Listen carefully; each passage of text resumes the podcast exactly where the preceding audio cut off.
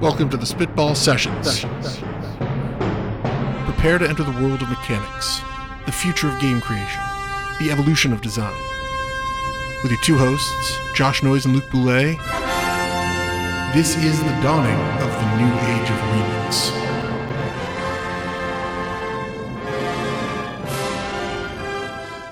Good morning, everyone, and welcome to Spitball Sessions, a gaming concept podcast with no apparent purpose. I'm Luke Blay, and I'll be your host for this session. I'm joined with my uh, friend and our resident editor and wrestling fanatic, Josh. How are things? Rainmaker Pose!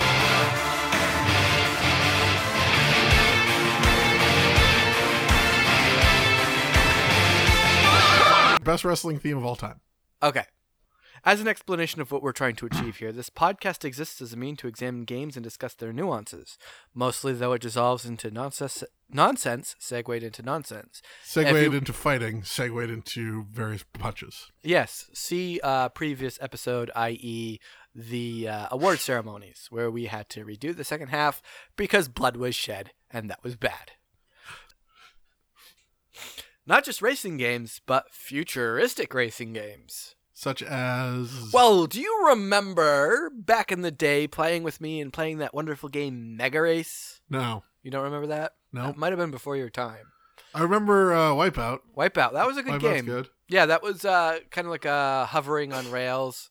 Although Mario Kart uh, did that recently with their latest one. Mario Kart 8 has hover Yes. zones. It is not as good as Wipeout, though. Mm, No, not really. Or it's. Mario Kart is a great Mario Kart game. I think Wipeout is a, very, is a different style of game. Yeah, and there's some uh, some differences. It, Um, it, it does not do hover racing as well as Wipeout does. That was all I was getting at. I wasn't saying No. Wi- Mario Kart is not as good as That's true. Wipeout. Um, I do remember Extreme G though. I, I definitely remember the combat mode more than I remember. oh, the combat mode in Extreme G was fun. Well, it depends on which one you've got.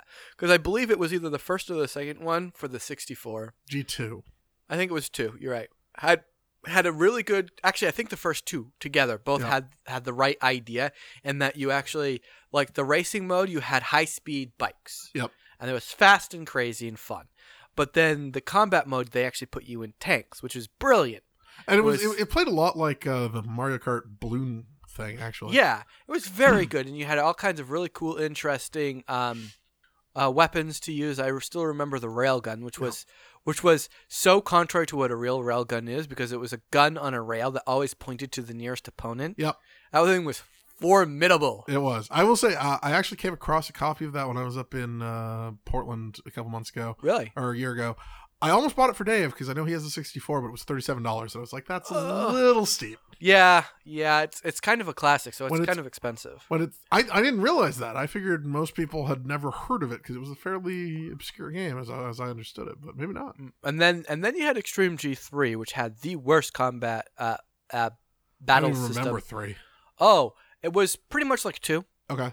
the major d- they had like new tracks and stuff Mhm. like that and like most in- extreme g's the awesome thing about it was even with the 64 uh, the the sense of speed was incredible Oh, yeah. obviously and this one was no difference the problem was that in battle mode instead of going to tanks they made you drive the bikes Oh, that would be. Oh yes, I do remember that. and and it was literally Yep. you know whatever the time limit was because you had to set a time limit or it would just go on forever it was 20 minutes of running into walls yep.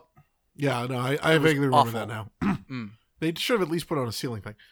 Um. So you have one other he- one other one here. Well, or, or I guess we should probably talk about the grand granddaddy of them all. That one's copyrighted. Sorry. Uh, apologies to the Rose Bowl. Um, to the grandfather of them all. Uh, F Zero. uh-huh that's I don't like F Zero. Neither do I, actually. Okay, so as long as we're on Funnily the same enough, I page. mean, it is because it kind of it- it sent, sent set a precedent for the style of games. yeah, and it was an SNES game. It was an SNES E game, and it did some but really it- good things. It well, plays way too much like Cruising USA, which is another game I don't like very much. in some ways, It's, ba- yes, it's but basically just a palette swap of of Cruising. I no, think. it's not. Not I mean- really. I mean, maybe an older one that I haven't actually seen, but um, the major difference is Cruise in USA is linear, right? Right. And it, you steer by by changing your position on a track. yeah, that can do whatever it wants and you'll actually stay in your lane ish. Actually, no. When it tra- uh, the way it works is you're kind of like technically speaking you're on a ho- horizontal bar, right. right? And you can move left and right on the bar and if you're at the same point on the track and in the same location as another car, you collide. Right. But technically speaking, that bar is moving along the track. Oh, I thought I thought I thought I thought the turns you had to do manually as well. Well, that's the thing. If you hit a turn, you automatically start drifting towards the side of the bar. Oh, and then you have to bring yourself back yeah. to the center. now, that bar that I'm talking about isn't something you actually see. It's just the way the game Right, the mechanically so works. ba- basically the middle of the road, yeah. yeah. So, so the you're horizon line essentially. yeah, I- I- exactly. It's it's the old style where where it gives the perception that you're moving because of the way the terrain Yep. moves.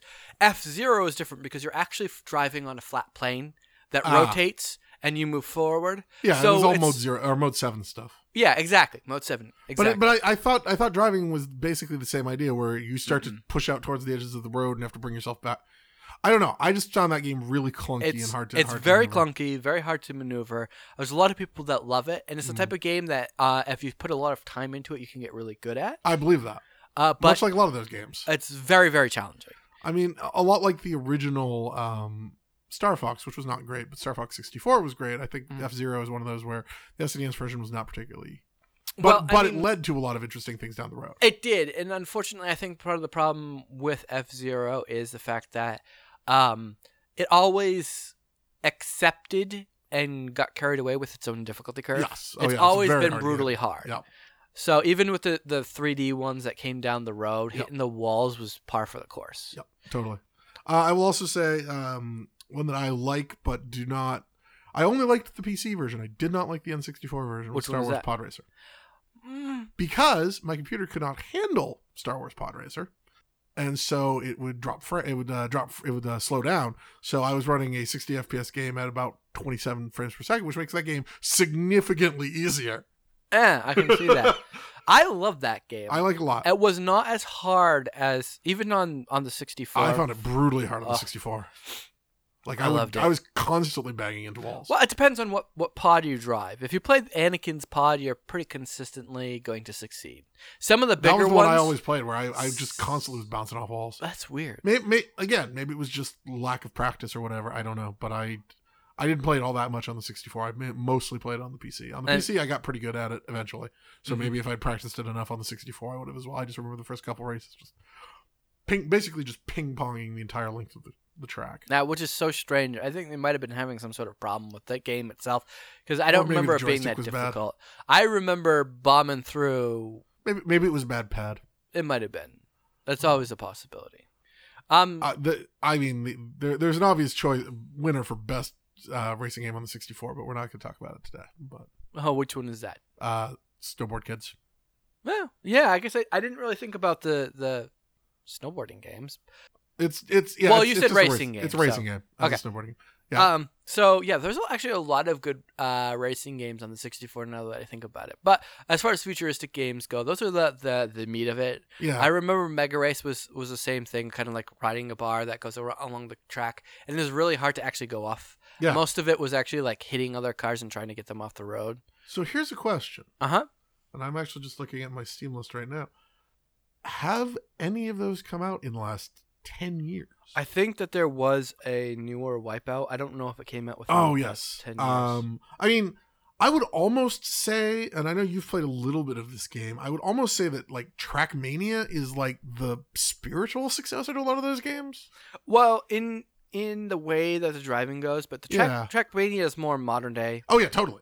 and but I, I feel like the driving style feels very like not our like I'm trying to I'm trying to get a handle on how to explain the driving how the driving feels for people who haven't played these because obviously a big component of a racing game is the is the feel of the driving and it's not arcadey in the way that you would say like something like Need for Speed is arcadey but it has it, it's not it's like loose but not loose in a way that feels bad Mm. it is like it's very smooth like not loose like not loose in the sense that you don't know where you are but it's like very smooth in the sense that everything Glidey. feel, it's glidey that's exactly it Yeah, and now that I think about it, and I, i, think believe trackmania fe- that's that's the thing that i think feels like trackmania is that trackmania feels very glidey I believe Wipeout actually came out within the past ten years yes you're right on No, the there's- PS Vita. yeah there was one for the ps vita that came out like six years ago Yeah, and you're that right. was a big deal, and I was actually interested. That almost made me buy a Vita, but then I I remembered it's a Vita. it's a I'm not- vita I'm I, not- I would actually like a vita but i there were a lot more handheld games that i would play than you would because i play a lot of tactical rpgs true. but Yeah. um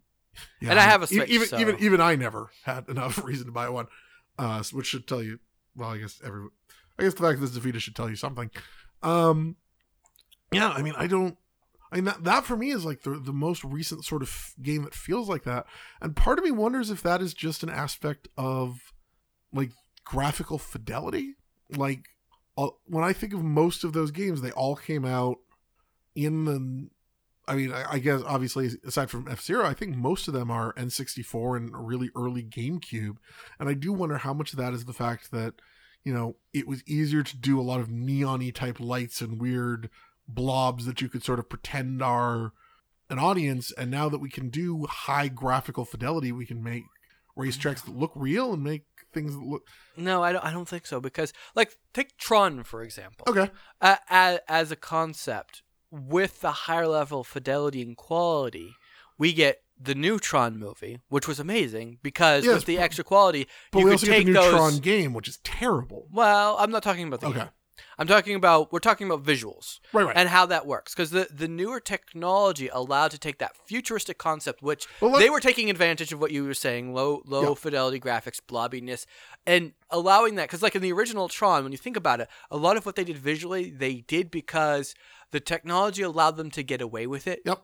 for the same reason that these these racing games do the new Tron, however, takes advantage of our high fidelity stuff to take an old fashioned concept and bring it to the next generation and make it gorgeous. So so let me rephrase that. I'm not saying they can't do it.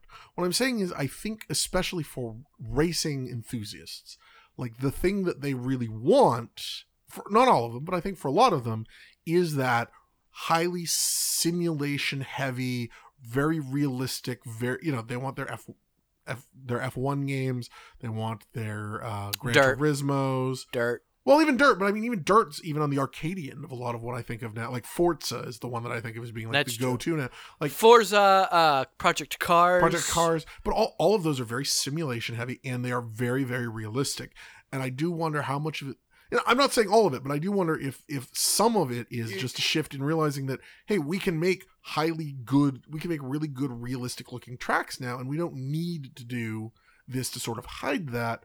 And how much of it is just much like with I don't know flight sims, there's just not the market there, or versus it's just something that everybody's just sort of said, eh, there's I- not I really much see- worth in pursuing. I see what you mean because I mean, in that generation, you had games like Need for Speed Yeah. and similar things where the physics were terrible, Right.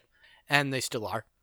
Uh, Yeah. And and for certain types of players, that that's But okay. they look gorgeous. um, and you can get away with bad physics in a s- in a game because you're just like, oh, they're hover cars. So if they fly off Right. uh, off the track in a weird way, that's just the nature of hover cars. Yeah, exactly. I mean, th- th- th- that and and then you don't have to do real. You know, you could say, well, they they aren't they don't look like humans because they're they're robots. yeah, robots, or they're in a glassy cockpit you can't see through because Right. they're actually in space and they would suffocate. Right. Stuff Exactly, like that. Yeah. So you, you do get a le- level of freedom, but I'm not sure that that's the only reason. I, why am we I'm don't not saying that's seeing the that. only reason uh, so much as well, let me may- may- maybe I have it backwards. Maybe what I, what I should be saying is I wonder if the reason we did see a lot of it then was as a sort of hiding it, Mhm. and so. Now that they don't need to do those hiding things, if they have just gone to, well, we can just do the realistic stuff, and that's yeah. oh, may- Maybe I actually have it backwards. Maybe it's not so much that they now aren't doing it because it's easier to do this other thing, so much as they've fallen into the path of least resistance. Let's say we've talked about that a lot Mhm, with, yeah. with with graphics, where back then the path of least resistance was sci-fi because it's easier to make. Now the path of least resistance is realistic because it's easier to make because you Mhm. can just go out and record high quality, high def footage and put those Or weird do s- high res scans of cars. do high res scans and put those stupid soccer balls or put those s- s- stupid ping pong balls on them and. and and they've I got don't, I don't know. If they've they got do- powerful, effective physics engines. All you have to do is crunch some Exactly. numbers and I, I really now I really want to see a, a car wearing one of those motion capture suits. A car with motion. Actually, you know what the funny thing is when you say that? Uh, one of the things, uh, this is completely off topic, but Uh-huh. I've heard about this. There's a rig that they use, you know, for car commercials Right, where right. they show off the new car where the model actually hasn't been completely approved. Oh wow! And so what they have is they have a chassis of a car, just Uh, Oh. the chassis. It's just like a seat, and they have the motion cap markers for the body of the car, and they'll film out the whole thing, and then they will use that to lay on the final render of the How- body. How does that not fall prey to false advertising laws? they have very specific rules because Uh, because um generally speaking they uh, well, the first thing is that the chassis that they use are used by third parties, Got it. and they're given information, and the chassis are fully customizable in how So on it's- their performance, so that the chassis can actually perform exactly like the car that they're making. Okay, so it's literally just the skin part that they're putting on and, top. and a lot of that wa- we're talking commercials here they Right. don't they don't have to be like they- it's not like i don't know top gear showing off a car and being specific with detail they're just showing you the car so you True. can see what it looks Well, like I was- and the 3d model that they have just has to look like the final product of the car Mm, people don't just go and be like i want to buy that car i want that car now That's true. There, Oh, That- there's- that rarely there's, there's- happens. it's, it's it's much more like insurance in the sense that you should theoretically have somebody selling it to you. exactly That's true. Um, so while we were talking about that, I actually did come up with an idea. Speaking of cars, Mhm. that uh, I think would actually be a really good idea for. Uh, and we've actually talked about this show before. okay go for it Uh, IGPX was one of my favorite anime. It was one of my favorite. It's not technically an anime, uh, because it's American produced. igpx why does that not ring a bell It was a tsunami, or uh, not a tsunami, an adult swim only car- cartoon for about two years. It was anime style. It was like mid two thousands. I think it was right after you got married, which may be why you didn't notice it. Um, but it's it's inter- it's something, but basically it's robots, mm-hmm. uh, and they are racing, and then s they also sometimes have a ball. okay So it's basically, I'd say it's sort of like a combination between Wipeout and uh, Rocket League, okay and I think that would make an awesome game. So uh, are you say are you thinking like something like um wh- when it comes to ball handling something like NBA 2K where it kind of just handles who has the ball type Basically. of situation? Yeah, that mo- that would so make more so sense. so it, it would basically it wouldn't be you rate. I actually like this in general. I think this is something that modern Sims have actually done a lot better. Uh, the F1 series does pretty well. Team racing, like Mhm. most racing games, are you personally. Mhm. So with this, it would be the way I s- imagine it. And the series, I think it was two on two. I'm imagining it as three on three, and you have basically a an attacker, a runner, and a defender. And the three of them sort of stick together, and then you have another team who's basically trying to take it from them. And whoever gets the ball to over the goal line wins.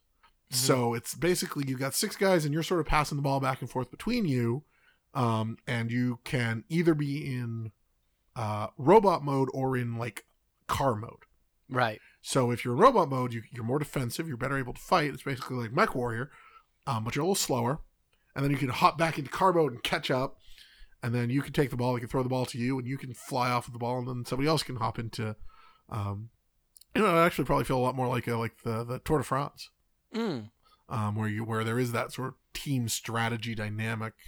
Um, much more is much more important than actually staying on the race course Yeah, I could see something like that. um, yeah, I think that would be really fun, and it would, I mean, and it would be good because you know, if, if we are talking about path of least resistance stuff, I mean, a good way to break out of that is to give a reason beyond just the graphics, and this is because it would it would require two. It has two different modes of play, um, and it has two different sort of very very different feel of of gameplay. hmm So I had two. I had an idea. Okay. And I'm gonna throw that one out uh, soon here, but I had I had another thought that might be kind of fun.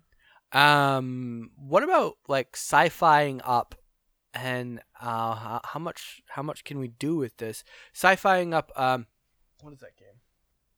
Formula Day That's it.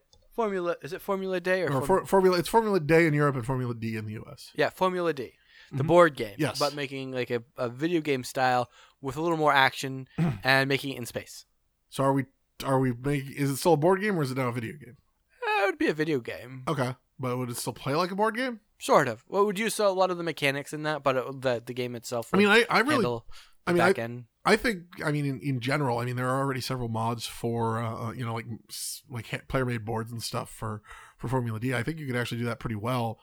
Um, I'd, I'd love to see Formula D turn into a tablet game in general. Um, I Mhm. think adding sci-fi, you know, if we got to add sci-fi to it, do it. Um, if, if that's what it takes. I mean, so for those of you who haven't played, Formula D is oh, it's a great, great. It's one of the it is one of the few good roll and move games. I think I think everybody agrees on that. Yes, because uh, the it- best. it's so novel in how it handles the roll Yep. and move. so so what it is is you have dice and it's it's basically the the D, the the Dungeons and Dragons dice where you start with d4s and go up to d20s and you roll them and as you go faster you roll larger dice. But- Well, uh, we'll, we'll be more clear about that. Each type of dice is a gear. Right, is a gear. So you have first first through sixth gear or eighth gear, whatever it is. So as each time you gear up, you roll a larger dice, so you move faster, but there are certain turn, but there's turns on the on the on the course, and you And have it- to stop a certain number of times within each turn. Yeah, otherwise you just go off the board and, and Well, you take crash. damage. Well, Either you, you yeah, take you- a certain you- amount of you damage take before damage. you can get before you take like four hits. Oh, see, like for me, I would I would change that instead of of taking damage. I Just would go have right it. off the board. Well, I, like you, you have different like layers, right? I- Like there's like four rows on on the board. Yep. And you can position yourself, and I think like it would be a good idea that uh, like something a little bit more simplified where where you have to you can turn so much Mhm. it um you can use so much so many uh like i don't know um So here, so actually, I so you could use so much of your roll to turn at the same time. Yep. So you could use so like if you start on the outside and you're doing so much turning at the same time, like you're going in. Yep. You you use part of your roll, but if you exceed your forward momentum, it'll actually push you out. And if you go Ah. out, you crash and then you take damage, or or you have to start again and you lose you lose positioning. so here's something that I just thought of as we were talking about this, Mhm. or, or as you were talking about the momentum idea. What about instead of using dice, we take a page from uh, another popular uh, tablet type thing or, or, or, or idea, and uh, there's another game called I forget exactly what the name of it is, but where you basically flick the cars with your finger. Oh, I like that idea. that So- would be kind of cool. So you can either either either flick it. I mean, I, I'm now imagining this as a tablet game, not as a computer game, but as a tablet game Yeah. specifically. or like um you, you know those pool games Yeah, where you like draw back on the pool. exactly. cue? That's exactly Yeah. what I was thinking. Yeah, yeah, I like that and, idea. and then you use that. And then what we do is we have each corner has its own gravity pull. Mm. So certain corners, if you go into them really fast, the gravity will hold you in, and it'll basically allow you to turn really fast. I like that idea. But at other ones, it's really light, so you have to go into them really lightly, and maybe even stop as you're going into the corner. So there is that sort of prediction so, of so distance. like your your velocity is part of the thing, yeah, and and where like say you're halfway around the turn, but you've been pulled towards the sun so much because your velocity was so low. exactly. That would be actually really cool. And it plays into it being in space. I mean, Yeah, you're- 'cause you're- you're You're you're you're I kind mean, I'm of a- not. I'm not sure. I'm thinking suns, but I mean certainly like larger, ob- like large objects or something. Yeah, like and it'd be, space it'd station. be kind of cool to use like if you wanted to go the full full stick with like the arcade or like like other types of racing games where you have like weapons and stuff Yeah. like that to, to dissuade where some of them could be flick based as well yep. so like mid track you could fire off a missile Oh, and, that'd be awesome. and or like some other stuff could be just Or- or- deployable Or deployables. Or I was even thinking like you could have like emergency thrusters that you could like tap, um, and and that would also even give you a reason to like. You could even put it in like a campaign mode where like each time you want to race, you'd get sponsors and you'd get some money, and then you could use that to buy certain level ups, whether they be weapons or whether they be thrusters. or- also i'm i'm i'm thinking I, for some reason my brain suddenly went to galaxy trucker oh, Galaxy Trucker. and and having a modular build where you can add on stuff so yeah, exactly. So, like, say you put more thrusters on, it extends how far back you can pull the flicker, yeah, so that you can get more velocity. exactly. And but of course, that's a two-edged sword because you could still flick yourself out of the Or- turn. so you could you could go faster, but or or you could make yourself wider so that you can knock people off the track, but then Uh huh. turn Armor as plates well. on the side, or shields, or or repellers, guns. or guns. repellers. Oh, repellers would be really interesting because that would mean that if somebody goes by you and isn't careful, It deflects them off. Oh, Well, no, no, this game no. is cool. I actually I actually think it should be both ways because theoretically in space, if we're if, we're- if we're doing this right, Equal and active force Mhm. takes into account mass of the of both people. So if you have a really heavy vehicle with a powerful repeller, it'll f- send someone little by you shooting off right? But if you're too light and they're really heavy and you It'll have a shoot strong you repeller, off. it'll shoot you back into the sun. Well, or, or or even just in general, it'll it'll it could theoretically flick you off just enough. I mean, you'd have to be really careful about this because it could start feeling like too random if people didn't understand what was going on. But Mhm. yeah, like like that would totally. Well, be really I, I would fun. see something like repellers would have a color coded field so you knew yes, where they were. yes. so you At could least on see- your car, so you'd see where they Mm. interact. Like Mario style with arrows to tell you what it, you could have not just repellers but impellers, something that pulls stuff. yes. So I you- just think it's it's one of those you want to show them where what where the actions would happen, but you don't want it to be too much of a predictor in advance. Exactly. Yes. Yeah. No, I love that. You'd have to walk the fine line, but that would, yeah, that that may be that may be one of our most holistic projects yet. Yeah, I like that one. Uh, That one's really, really fun. good. Um, so the other thing I was thinking um, was more of like um, I'm glad we do this podcast. Oh, yeah, the idea of a deep space grand tour, which actually might tie into the concept of what we have here. Okay. Um, I'm not sure if I'm using the right term, term, but there's a type of race, right? It's a Yes. consistency race. And oh like yes. uh uh, again, uh, Is that like the one Top where you- Gear guys or the Grand Tour guys? They've done these. There, this there, before. there, there's there's one if, if, if I'm thinking if what I, if you're talking about the one I'm thinking of, there's one where you literally race for 24 hours straight. No, that is that's an endurance race. Yes. which is which they're fun, but that's not Are what. they? uh, if you- uh, uh, if I was to recommend anything, go look for the Top Gear endurance race. I mean, they're fun to watch. They I don't know if had- they're fun to they do. they had a black BMW diesel, and it was probably the most one of the most enjoyable races they were involved in Oh, because wow. it was all three of them plus the Stig racing. I think if you can stay awake, it's fun. If you Oh, can't yeah. stay awa- I mean, the people who fall asleep and crash is really scary. Oh, it's great. It's really, really good. Yeah. So it's a full 24 hour. That's the endurance Yep. race, but that wasn't what I was thinking about. The Grand Tour type race, I'm probably not using the right term. Like they did this, they did it in Italy. They all Okay. brought their own cars. Usually it's classic cars. And the entire idea is you go from point to point. Like, I'm you- sort of like the Tour de France. uh, not exactly. They drive, they so they drive from point to point. Yep. And they're timed from getting from point A to point B. Right. So it's not about being fast, it's about being consistent Okay. they can't ex- they can't speed too much but Oh, they I can't see. go too slow either and then when they get to the point there's actually like uh, more racy type stuff they'll go to they'll go to a track and they'll do a consistent Oh, Okay. lap run and so the idea is is it's a bunch of different types of races Yeah. and and you just like do a full circuit over the course of like a week or two So what's to keep somebody from say driving like 10 minutes from the finish line, stopping like really really fast, just stopping and then immediately pulling over the finish line?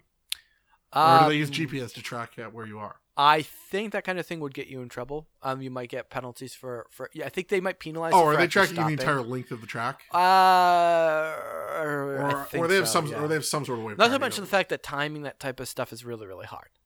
Uh, I I think I, as I Sure. recall, there was one point where someone did pull over because they had been like it was Clarkson. He was speeding the entire time, and then he realized, oh no, I've killed our time. Right. Stuff like that happens. Okay. Um, not to mention the fact, uh, like a lot of those, they're kind of endurance runs because the cars that you're driving are junkers. They're like older cars, Uh, and so, like in this particular case, they had bought like they had bought cars from a uh, just straight from uh, what are that called? An auction. Yep.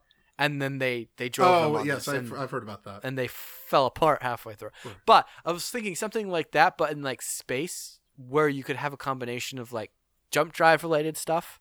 Um, and I was thinking more pushing this towards the indie style type game where Yeah. you have more simplified um, mechanics, Mhm. where so there would be different parts of the of the the race, and they would function in different ways, like like using jumping from system to system, and inside the system you have to race from one side of the system to another, Mhm. from one way or another. And I thought maybe the whole uh, flick move That would work. would well, would that- work yeah. because then you would you'd have to navigate whatever the system is, uh, and then get to the other side and then jump to the next Mhm. system, or uh, um, other types of things like navigating black holes, different stuff like that. That would make for an overall game, almost like a mini game type of thing. Yeah, no, I think that would be real. Yeah, that would be a really good minigame collection type thing or something. Yeah. Uh, what actually might be kind of fun is using a Star Wars based kind of um, jump system Yeah. which for whatever reasons either we could have it be like randomly based or based on your technology or based on something you do as the player or a combination of all three where, where wherever you jump in depending on how good you go you are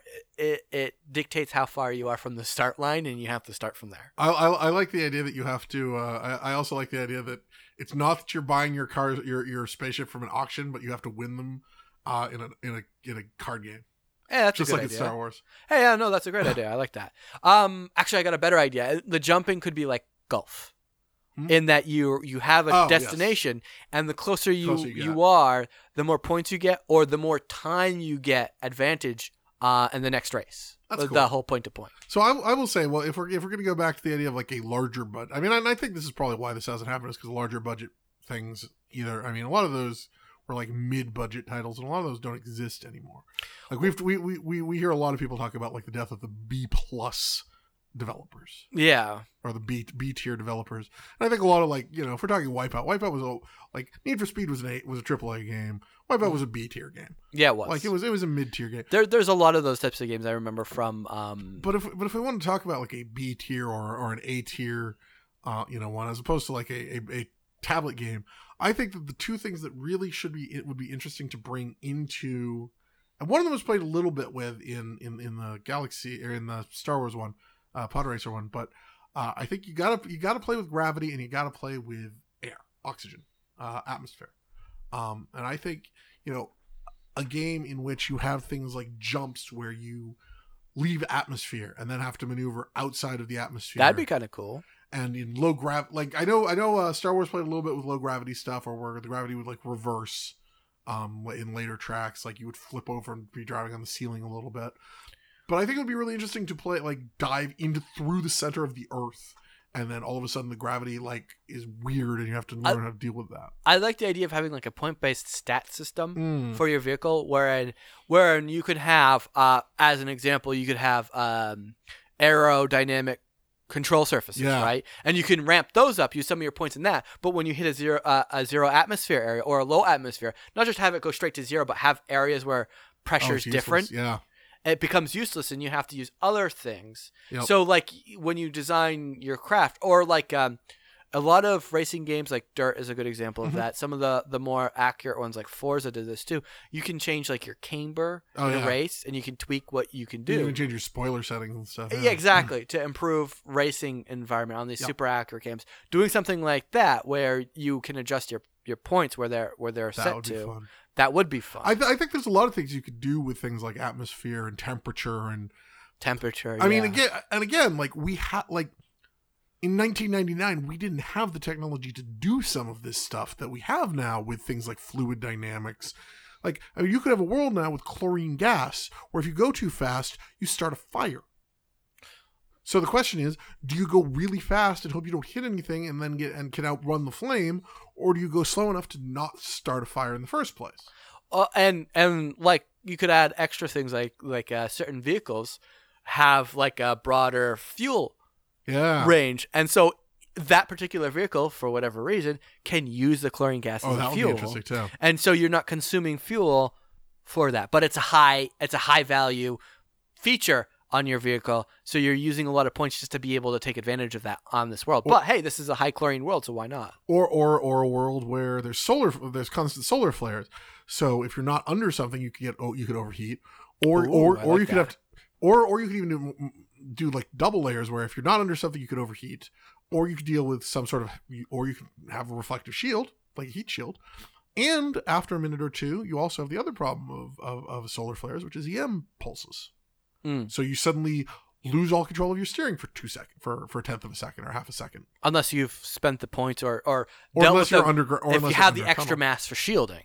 uh, extra mass shielding, or if you're in a tunnel or something. Yeah. Um, yeah, I mean, there's, I mean, again, like some of that stuff can feel penalizing if you're not careful with it. Like, you know, if, you know, if every 10 seconds you're, you know, I mean, there are ways to make that difficult, especially in a racing game. Losing control of your controls is Frustrating. frustrating, but you know, you got to be, you, you you know, be a light hand with it. But I think there's, I think there's a lot of like in- interesting things you can do with obstacles now that you could not do with the early. I mean, the early Wipeout games are pretty simple Mm-hmm. aside from the aside from the steering part and they were i mean obviously they were like mario kart where you would shooter things um actually blur somebody somebody once made the point that blur is basically wipeout 1999 Yeah.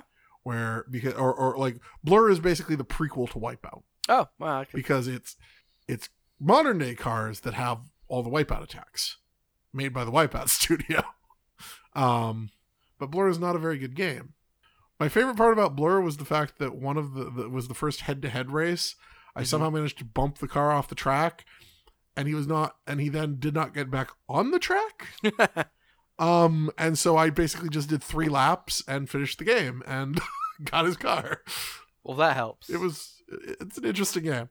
Um, Blur is one of those games that I really wish was good because it looked good and it felt interesting, but it just was not a great game. Yeah, I know that feeling. There's some games out there that are like that. They look great, but I think I think the problem was it was designed. I think it was designed by part of the Wipeout team, and it felt like a Wipeout game, Mhm. and that doesn't work right with cars with tires. well, again, again, that supports what what our argument from before is Yeah. like you you get a lot more leeway with a sci-fi game, which is yes. part of the reason why we saw a lot more of them, especially in the B teams. Yeah, so it's it's Be- also it's also tr- you know it's also the thing about like sports games where you can you really notice it when something doesn't feel right. Right, exactly. Yeah. Yeah, and so let the B teams with less money. Yep. They they're not going to spend the money to make something like even with Need for Speed back in the day, even though the physics were terrible, it looked v- ac- reasonably acceptable. Yeah, Even though you know you hit a car and you just kind of like. I bounced really off. liked the first Hot Pursuit. or the Hot third Pursuit Hot, Hot was Pursuit fun. three. Al- Although, again, the, the physics were so bad. You you you notice that a lot more than I do though. So oh that's well, I- I part of it. love I love physics. Well, you type like stuff. driving. You like racing. Well, you like racing in general. You're good Mhm. at racing. Well, I'm that's not. that's one of the big reasons I'm such a big fan of the Dirt series, is True. because the physics in that game are They are very pretty good. There, there, there, there are no, there are no monster truck madness though. oh, I almost forgot about that game. That's not a futuristic game. Lean into it. I saw somebody play that recently. That game is not held up at all. Oh. No, no. Uh, what was it? Twelve years ago when I last played it, it hadn't held up well. no. I was just like, wow, that's a barren, barren wasteland. And I remember loving. I remember um, finding out that there was a level editor. and being so excited, playing with it for about twenty minutes, realizing that it didn't really add anything to the game, Yeah. and then just putting it away. So that that actually was probably be the last thing that I would say that that we could do for an interesting uh, uh, sci-fi game is add your own track editor. I think any game is better with a track editor. Do you remember uh, which one was that? Uh, uh, uh, oh man, Stunt Driver Yes, and the track editor for Yes. that. I I actually was thinking of uh, the the little big uh, not little big little big racing Uh-huh. uh, or um the kart racing game. the, that the was- car racing one for the PS3, uh, or there was the other. Oh one. wait, we played with that, didn't we? Yes, Yeah, and- that was actually pretty good. and I want to. Well, I think I think the way to do it nowadays that's really good is semi-automate it. So like algorithmically, be like this would be an interesting racing course, and then you could tweak it however you want, or you can Hmm. add things to. and if you want to make your own, you should. But I think it would be nice for it to be able to say basically say. Here's a decent racing course. Tweak it if you want, or Having try it. having something like uh, not Roller Coaster Tycoon. Uh, what's what's that? What's that game you were playing? Planet recently? coaster. Planet Coaster. You know how it handles like the walkways. Yes. Something like that with a little more flexibility Yeah. and being able like a, a mix between the way that they build the roller coasters and build the walkways to build creative courses I think and, that would be and being great. able to mark out stuff. and put your own put your own uh like or or even or even like i mean the trackmania editor is pretty darn good it basically treats That one's it like actually very good. Yeah. i mean it's basically like lego pieces or not lego pieces but It's like- like semi-modular. block- yeah it's semi-modular but then do that and then also add um like add your own obstacles add your own hazards as your own you know this the, you could designate this section like a chlorine gas or whatever or heat or a hot Oh yeah, no, that's a great idea. you know like like add, adding adding environmental effects to it and then then you could drive through the old classic from like like like in the old unreal tournament levels where somebody decided to put every single s- effect in in, in one like giant tube it's like chlorine speed e- chlorine heat em oxygen low oxygen high gravity low gravity blah, blah, blah, blah, blah, blah. and it's all just and then and then the developer of the game gets in trouble because someone accidentally uh, somebody plays that that modded level and ends up having a seizure from all Yeah. the flashing colors. seriously oh Ah. that that's something else you would have to do What's that?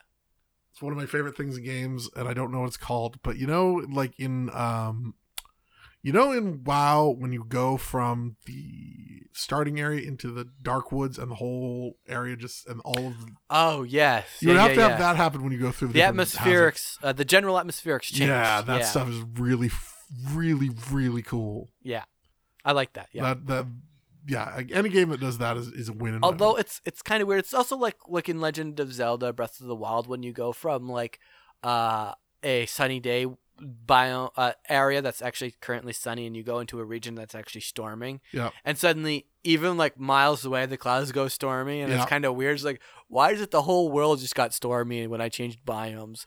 But that I get. Uh, I mean, they're they're not going for that. no, They they don't want you to think that you're going into a section that's stormy. They just want it to be like it's gotten stormy. I think I think Nier does it pretty well too, where they have the the, the shifts in, in tones as you go through like the, the desert and the, the the sky itself actually changes to match Mhm. because like deserts have much bluer skies. So I have a bone to pick with one thing I didn't actually mention in that game. Okay. Just gonna throw that out here in the middle of this this particular podcast. Okay, Uh the map.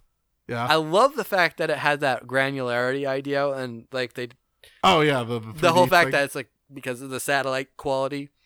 What I hated was the fact that the charge points were just like a floating sprite over the map. yeah. I it was I liked the look of it, but I think it would have been better if it was just a UV projected texture on the surface. I thought that's what they were kind of going for. I, I know that was what they were going for, but they could have done it better Yeah, probably with true. the technology that they have. But Uh, that's just me. That's probably true. Anyway, I'm so- not editing that back into the other podcast. no, don't worry about that. You Okay. can just leave it here. okay. So I guess that's it. Uh, yeah, let me- no, I think I think we've come up with several pretty good options here. Mm. Oh, I know. what we Always, need. always at hazards. Always at flicking. Mhm. Um, No, I have. I have a third option. Okay, third option. Hey, this is this is totally futuristic. Imagine. Oh man, I forgot the name of the game. Oh pants. I can't remember the name of the game now. So I have an I have an idea that I, I will I will vamp with uh, Jetsons racing. So Ooh, I love that. you know so so rather than so so you're, you're not actually racing you're just trying to get to work and you're f- driving a hover car because i mean it's the jetsons and I see this as being like a, a It's a comedy game. handheld, a handheld like um mobile game. i kind of see it as being a vr game Oh, you know that's a good idea actually. because it doesn't really need to be good i mean i'm not it doesn't need to be good. I mean- that's terrible. it doesn't i mean the gameplay in most of those games is is not particularly fleshed out yet most of those are still about spectacle so Mhm. it'd be you'd be able to look around see all the really cool sights and all the high buildings and you're driving around with your classic jetsons actually being in a car with the jetsons would be really creepy like now. I, I remember Okay, now. what's up? Okay, all right. So this is a great idea. Imagine Besiege as a racing game. That's not futuristic at all. That's steampunk. It doesn't matter. It's not even steampunk. It's like wood punk. It's medieval punk. I mean, it's it's it's somewhere It's between Punky Castle Wood. and Uh, no. Punky Um, Rooster. uh, you know what? It's not futuristic, but I'm still throwing it out here because we're not going to do an old-fashioned race. That's true. That's true. But imagine that the modularity and the fragility of of besieged creations. You can create anything, and then you race it against other players. That's a pretty good idea. That I- would be I like that. that would Actually, be fun. I have an even better idea. What's that? How about they port Banjo Kazooie Nuts and Bolts to the PC and update it and make it look awesome?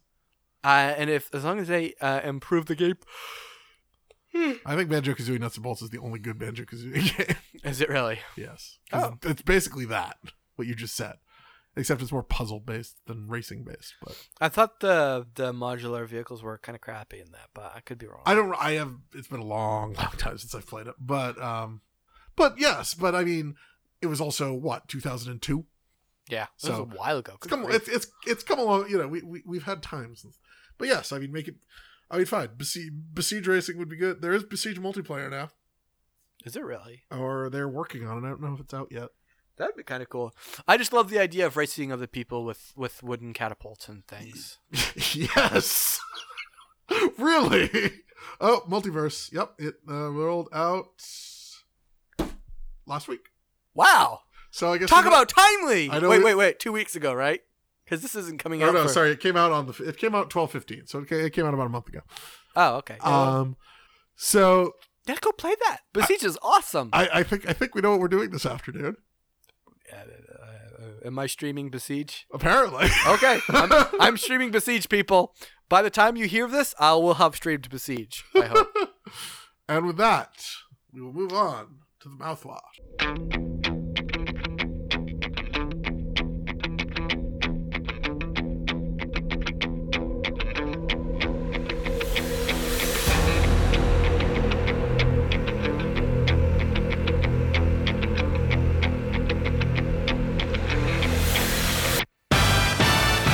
And welcome back to the mouthwash, where we spit fiery hot truths like arrows from the bow of Lady Justice herself, along with just a hint of minty freshness.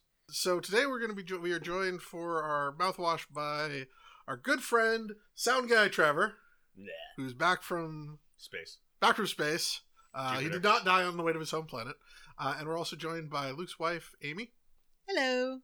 who you have heard on a couple of previous episodes, mostly the Zelda episode. Yeah, she likes to Or commit. not the Zelda episode, that was the other episode thing we did. Uh, which episode were you on? You I came on don't and talked about remember. Tomodachi Life. There was a couple of them, and Yes. she, she gave her input. Yes. I remember her talking about Zelda at one point. But anyway. Uh, so Yeah, no, that wasn't about Zelda though. What was that about? Your face. No. Oh, it was, about walking simulators. We were talking about walking Yes. simulators. Yeah, okay. Um, walking simulators. All It's right, we what- agreed my that's not a good narrative, uh, name. narrative. Uh, that you wanted a new tapping name, is you gotta use it, buddy. It's hard to remember. Yes. it's- What was it? Narrative Subway? I said narrative pathing is. Yeah. Subway, Subway where RPGs is, is the other one. Ah, okay, yeah, you're right. Uh, Oh, Narrative pathing. Mm. You guys have like descended into art school definitions for everything, like post post modern art. No, no, generators.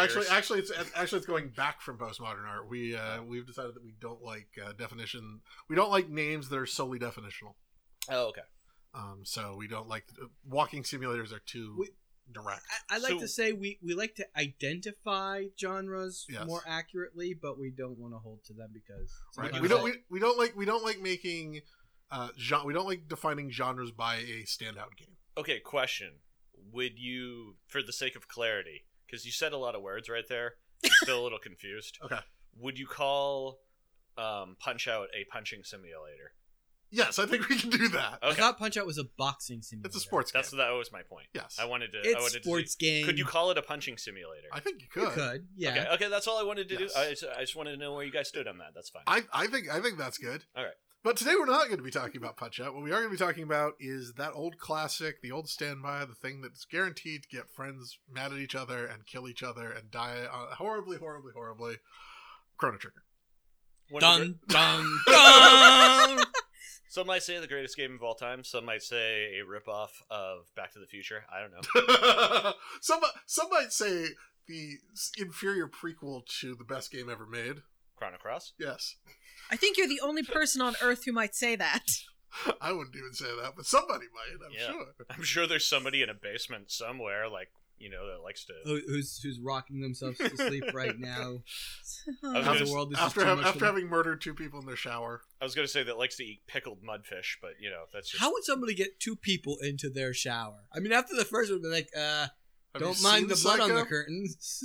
the, the the greatest trav- travesty of Chrono Cross is that the soundtrack is phenomenal. I can listen to that I know. soundtrack. I own and that know I- soundtrack, and it's the only part of the game I have Yeah. anything to do with. I would bathe in that soundtrack and like let that creepy like serial killer guy watch. I don't care. It, like if I could bathe in that soundtrack, I would.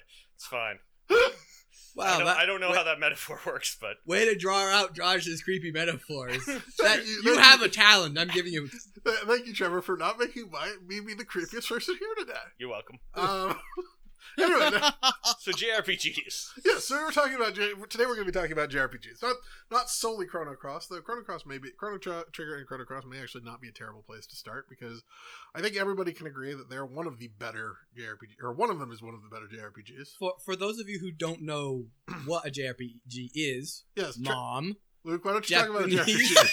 Japanese, Japanese role playing game is what that means. I thought you were talking to everyone's universal mom who thinks like every Pokemon is No, Pikachu. I, I know my mom actually listens to the Oh. podcast, so His parents, his mom listens to the podcast. My parents do not. 'Cause, my like, parents I- did not even know I had a podcast. Because I'm like, I'm pretty sure there are like a handful of moms out there that see a Charmander and they go, "Oh, look at that Pikachu!" and it's like, So anyway, Luke, you yeah, were finding a Pikachu's the JRPG. green one, right? "Ugh, Don't don't you dare defile my cute little Bulbasaur like that." I didn't realize that, but that made me angry until you just said that.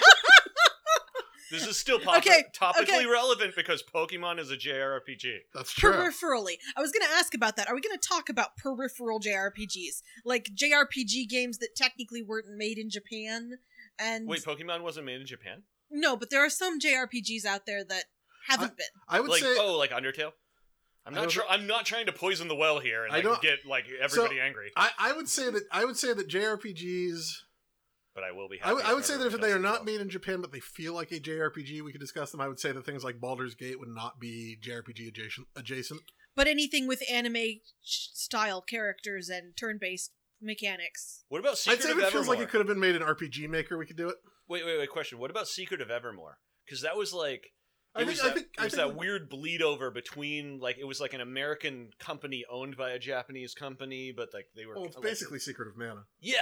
So I, I think we're gonna get into those in, in like the second half because there are several of those kinds of games that I want to discuss because that's my favorite of Alright. the genre. Alright. So, so where are we starting? We're starting with Chrono so Trigger. why I it's think Luke great. was I think Luke was defining what a JRPG is. Oh, okay. I'm sorry. For his mother, All right. Well, a JRPG, uh, fundamentally, uh, yeah, I'm it lost. means one RPG. It's an RPG made from Wanna- Japan. That's Yes. the simplest definition. How do we go from there? Well, more, more, more specifically, uh, because it's it's broadened out. Japan, uh, JRPGs, more specifically, the uh, more often than not turn-based strategy, uh, requiring tactical thinking and combat, I, w- I where would- you engage uh, enemies um, when exploring an open world. I, I, type I would say the, situation. f- for me the four core thing because I think we should I think we should make a distinction here between JRPGs and Japanese tactical RPGs such as like Final Fantasy Tactics and Yeah, I don't think we're Tactical talking about RPGs came those in today. later. right but I, Yeah. so so for me I think the four major tenets of a JRPG are grinding which we can get back and discuss yeah, what that means grinding. for those who don't know grinding an overmap um Well, so you Turn-based could combat. take her take her lead. or or, or ran, random battles let's say or Yeah. most most mostly random battles not always but but i mean an, an overmap in the sense of you are going from place to place in, an, in a sort of an overworld that is of a Yeah, yeah. different scale than the I rest think- of the world I think that the biggest defining attribute for a JRPG to someone who had- has no idea what they are Mhm. is that they are heavily story driven games true Yeah. with a slower paced tactical combat system of some sort right as opposed to a, a reactionary. and, I- and i would I also think- say they are f- they are a fixed narrative as opposed to i think the thing that defines eastern rpgs for me like your bioware games are that they are much more choice driven to to boil that down then we could say that it's a narratively driven game Mhm. using uh, locations in a map to progress the game through narration Mhm. with a character progression system based is- on grind based on experience on- points and grinding experience and grinding Yep. um, which you come from whatever location being of your level fighting monsters until you progress to the point where you can advance the game and I would say for the for at least for the first part of this this discussion, we will also say that all of those combats are turn based. right now let's wake trevor back up and let's start discussing it well, no, I was I was listening to what you were saying and trying to come up with something to add. Like, like everything you're saying is true. There's usually an inventory system as well, and I know that That's might true. sound like an arbitrary comment to make, but the- as No, I compared think to it's Super pretty key. Mario, you don't have an inventory system until Super Mario Three. I think that's true. Yeah, you don't level up It- Mario either. and, and I think Paper Mario. and, It's just you. and I think again, dis- distinct from Eastern RPGs, uh, they tend to not be encumbrance based, which I think is very important. You actually Yeah, you can hold like a accumulate a, bajillion. large quantity of items. Oh yeah, yeah. Or you might have an, i- a finite item slot, but usually you don't. You usually have Right. an infinite i- amount of items. I mean, you know, as as opposed to like your star again, like your Skyrims or your uh, Planescapes or something, where you have very specific weight base because they're usually based on D and D. now as No, time oh, sorry. What? as time has progressed, though, we've seen a, a variation in certain things. Uh, for instance, the discrete uh, combat scenarios have Mhm. been left on the wayside in the Final Fantasy series, as an example. Now you engage stuff on the field. That has also led to the Xenosaga series, uh, Yep. Xenoblade series, where you engage things well again on the let's, let's- field. Let's, start let's start from older to newer let's let's get to the newer Well- stuff well- later. We're still Since- defining, okay so let's define. Okay. I think we've defined. Okay, we've defined. Let's move on. okay let's let's start Oh, well, well, wait. We've defined mechanically, okay but also then within the aesthetics, Oh, there's good point. usually a high level of fantasy theme. More That's so, true. more so, it's less grounded in general reality, like Mhm. mundane reality. I, I would say And- I would say Well- fantasy Hmm. or, Fa- or, or fantasy high or s- tech or, hi- No, or, no. or s- I would say science fantasy Mhm. still falls Yeah. under what the category he's talking about, whether it's science fiction fantasy or Yeah, fantasy dragons and- fantasy. Well, I mean, Which- and you can't talk about JRPGs while overlooking the Mother series, which is not your traditional fairies and wizards fantasy. that's true so it's anything that would be considered fantastic by our terms. yeah I would, I would Yeah. still say that's like urban urban fantasy maybe Yes, Yeah. that's actually a good definition. I like um, that. but I, I What- was also what- gonna say like steampunk is so- is, is What I would Yeah. say is, whatever the theme of the game is, it is a game in which inevitably the world has been created to forward the story of the game. true I mean there there is one major exception I can think of even even to the Earthbound fantasy but I guess that I guess it's still called, if we're gonna call it urban fantasy I guess it would still fall under that so but we'll get to that again later because that's a more recent No, series. Now, in practicality, just a weird thing. You almost, despite all the different versions of JRPGs, you almost always expect to see three things, and like, I don't know why, but you almost expect to see a dragon. It can be in space. It can be Space Dragon. like you almost expect, even Yep. even if you're playing the game and it doesn't seem like there's a dragon in this world, you're expecting a dragon. There's an Yep. overwhelming feeling that a dragon's gonna show up. I don't know wh- how why I should say that, but it just I actually of- have a theory about that, but we'll, we'll, we'll, we we can get The to that irony later. of this being the Yeah. game that we first pointed out, Chrono Trigger, has no dragon in it. Dragon tank. yeah, this dragon tank. Uh, that's a tank. it's It's a all dragon. dragon. It's a tank. I I I, I side with Trevor on this But, one. but you're also even even if you argue there isn't a dragon in the game and the dragon tank doesn't count, th- you still kind of expect there to be a dragon. Yeah. There's still like at, at any Fair point enough. you're kind of expecting a dragon to just pop up and be like roar Bahamut and like the Yep. the other thing you're also expecting is some kind of cool rad sword. I don't know why. It could be in space. It could be cavemen. It could be in an urban en- environment. You're almost expecting a cool rad sword, even if it's in an urban environment. You're almost expecting maybe a cool rad sword to show up and start talking to you. I don't know. I could see that in like an Earthbound spinoff. I don't Mhm. know why, but you're Well, expecting you're a cool about rad. as bat. I mean, that's And- similar. And oddly enough, even if it's in a medieval setting, you're kind of expecting a robot to show up. That's true. yeah. And I don't know why that is So- with JRPGs. Well, I can So those I are- can tell you the reason for all of these things. It's because of the non-conventional style of storytelling Yeah. developed in Japan, yeah. Oh, I was which gonna is say, it unique. also- I think And- it all comes from Akira Toriyama. I think we can blame it all on him. No, but, but, I'm, there's, also, I'm just there's saying, like, also there's there's cultural theming that's Yeah. there. that Yeah. They are Japanese Yeah. games, and there are certain things culturally that culturally that that Japanese people really dig, Yeah. and so the the game makers put into them. It's like uh, what's the we got- so what was I? you're saying in Japan there's certain cultural idioms. Uh, yes, exactly. Idioms. I love that idiom. Perfect.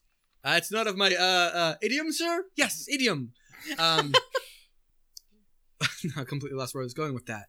There's certain Um, cultural idioms built around swords and dragons and robots. and- Exactly. Well, there's there's lots of things that are culturally speaking popular in Yeah. Japan, and so they feel the need to put them in. Just like culturally speaking, their perspective of American culture and the way it affects their games gets weird results that Yeah. don't always jibe.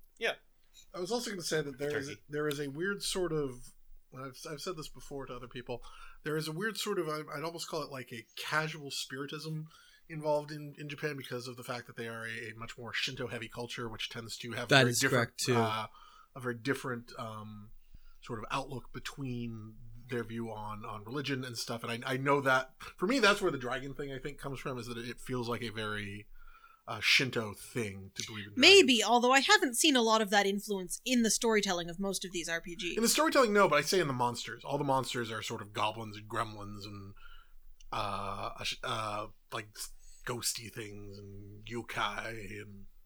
I mean, If you say look at, like, so. if you look at the old Final Fantasy, I mean, all, all the old Final Fantasy games are all like weird demony type things and weird monstery type things. Especially if you get into like the old, into like the the cat, like the spirit, the spirit train, and the in Final Fantasy VI, the ghost train. I, uh, I- I would call that the exception to the rule, though. Generally, I think that I mean, um, even even like Final Fantasy VII, where it's all. I mean, the whole game is basically about reincarnation and stuff. Like that's sort of what I. No, I still no, don't know that's what your I a thought it was- theory. I thought I thought Final Fantasy VII was about how Actually, we're no. ruining the Earth and we need to take better No. care Yeah. of it. Wait, which- yeah, Wait, no, The there- life- there was seven. where, definitely where everybody dies and goes back into the life stream. oh no, no, I was thinking of eight for some weird reason. No, That's Water Country. What? What? Oh, want to catch Oh, you. good grief, that's terrible. But uh, uh, anyway, um, moving on. it also. yeah, we haven't actually talked about any RPGs. I know. Not yet. We're Okay. still defining. There's another thing that's very common. JRPGs are a very broad thing. So True. another thing that's very popular among a lot of JRPGs, and I don't, I can, I have difficulty thinking of any, although Mother might come up. Uh, cutscenes, Yeah. Yeah. story-driven animations is very popular, especially in the mainstream ones. Yeah. Oh, they they used to go as far as pre-rendering scenes to Yeah. give the utmost in detail and and beauty in these of the time, and that used to be a big deal for people who like Um. So, yeah. Although ironically, cutscenes came from a come, came from an American game, which is always amused me. But, uh, What game? Maniac Mansion. Oh, okay. It was invented by Ro- uh, Ron Gilbert. Yeah. The term cutscene was invented by Ron Gilbert, one of the greatest game designers of all time. Well, I guess the Japanese know how to take a good idea and run with it. I mean, that's true. Or you could suggest that that idea of a cutscene was kind of inevitable wherever it came up. It That's was going to true, come yeah. up somewhere. I, else. I, I Yeah. th- the term specifically came from him. I don't think the idea came from him. Well, yeah, but we weren't talking terminology. We were That's talking. true. Okay, so what's your fa- well, or where do we go from here? Your favorite? I would say let's let's let's start with some of the older stuff Older because I know Amy likes older stuff, Yeah, and then I I, like older think stuff. as we get more recent, it goes all the way around to me. Let's So- talk about the chaos that is the Final Fantasy early days. Okay, Well, I as far as they're it bad. goes- I'd like to define something. It's not the older stuff that I like, it's the older style. Some of the newer games that are coming out now. That's I true. think there's there's been a resurgence of uh of JRPGs. That battle hasn't even started yet, dear. no. I actually I, I actually would agree with her on that. Is that she likes the older styles and I don't, and that's fine. because you're wrong. no, because I'm because they're boring. anyway, I'm that's just why teasing. No, I'm that's just why teasing. I I'm kind just of wanted teasing. to hold off on this I'm just argument. teasing. No, go ahead. Anyway, So, like, what do you mean, like talking about the original Final Fantasy? Because I've actually beaten that game. I have not. I don't oh, know. that's I'm- a hard game. I'm, I'm I'm not just talking about the first one. I'm talking about the chaos that is like finding an actual linearity among the first I don't know six games. They're not because- connected. No, Like, Oh, okay. like uh, similar features. you're talking you're talking about two versus four versus being yeah, being thorough and playing them all and not Don't. realizing that 2 and 4 are a big mess and Well, two and four aren't a big mess. If it's one of those like it's it's only a mess in the sense that na- of naming conventions. Yeah, I'll say the original two, the two that was originally released only in Japan, that one was a big mess.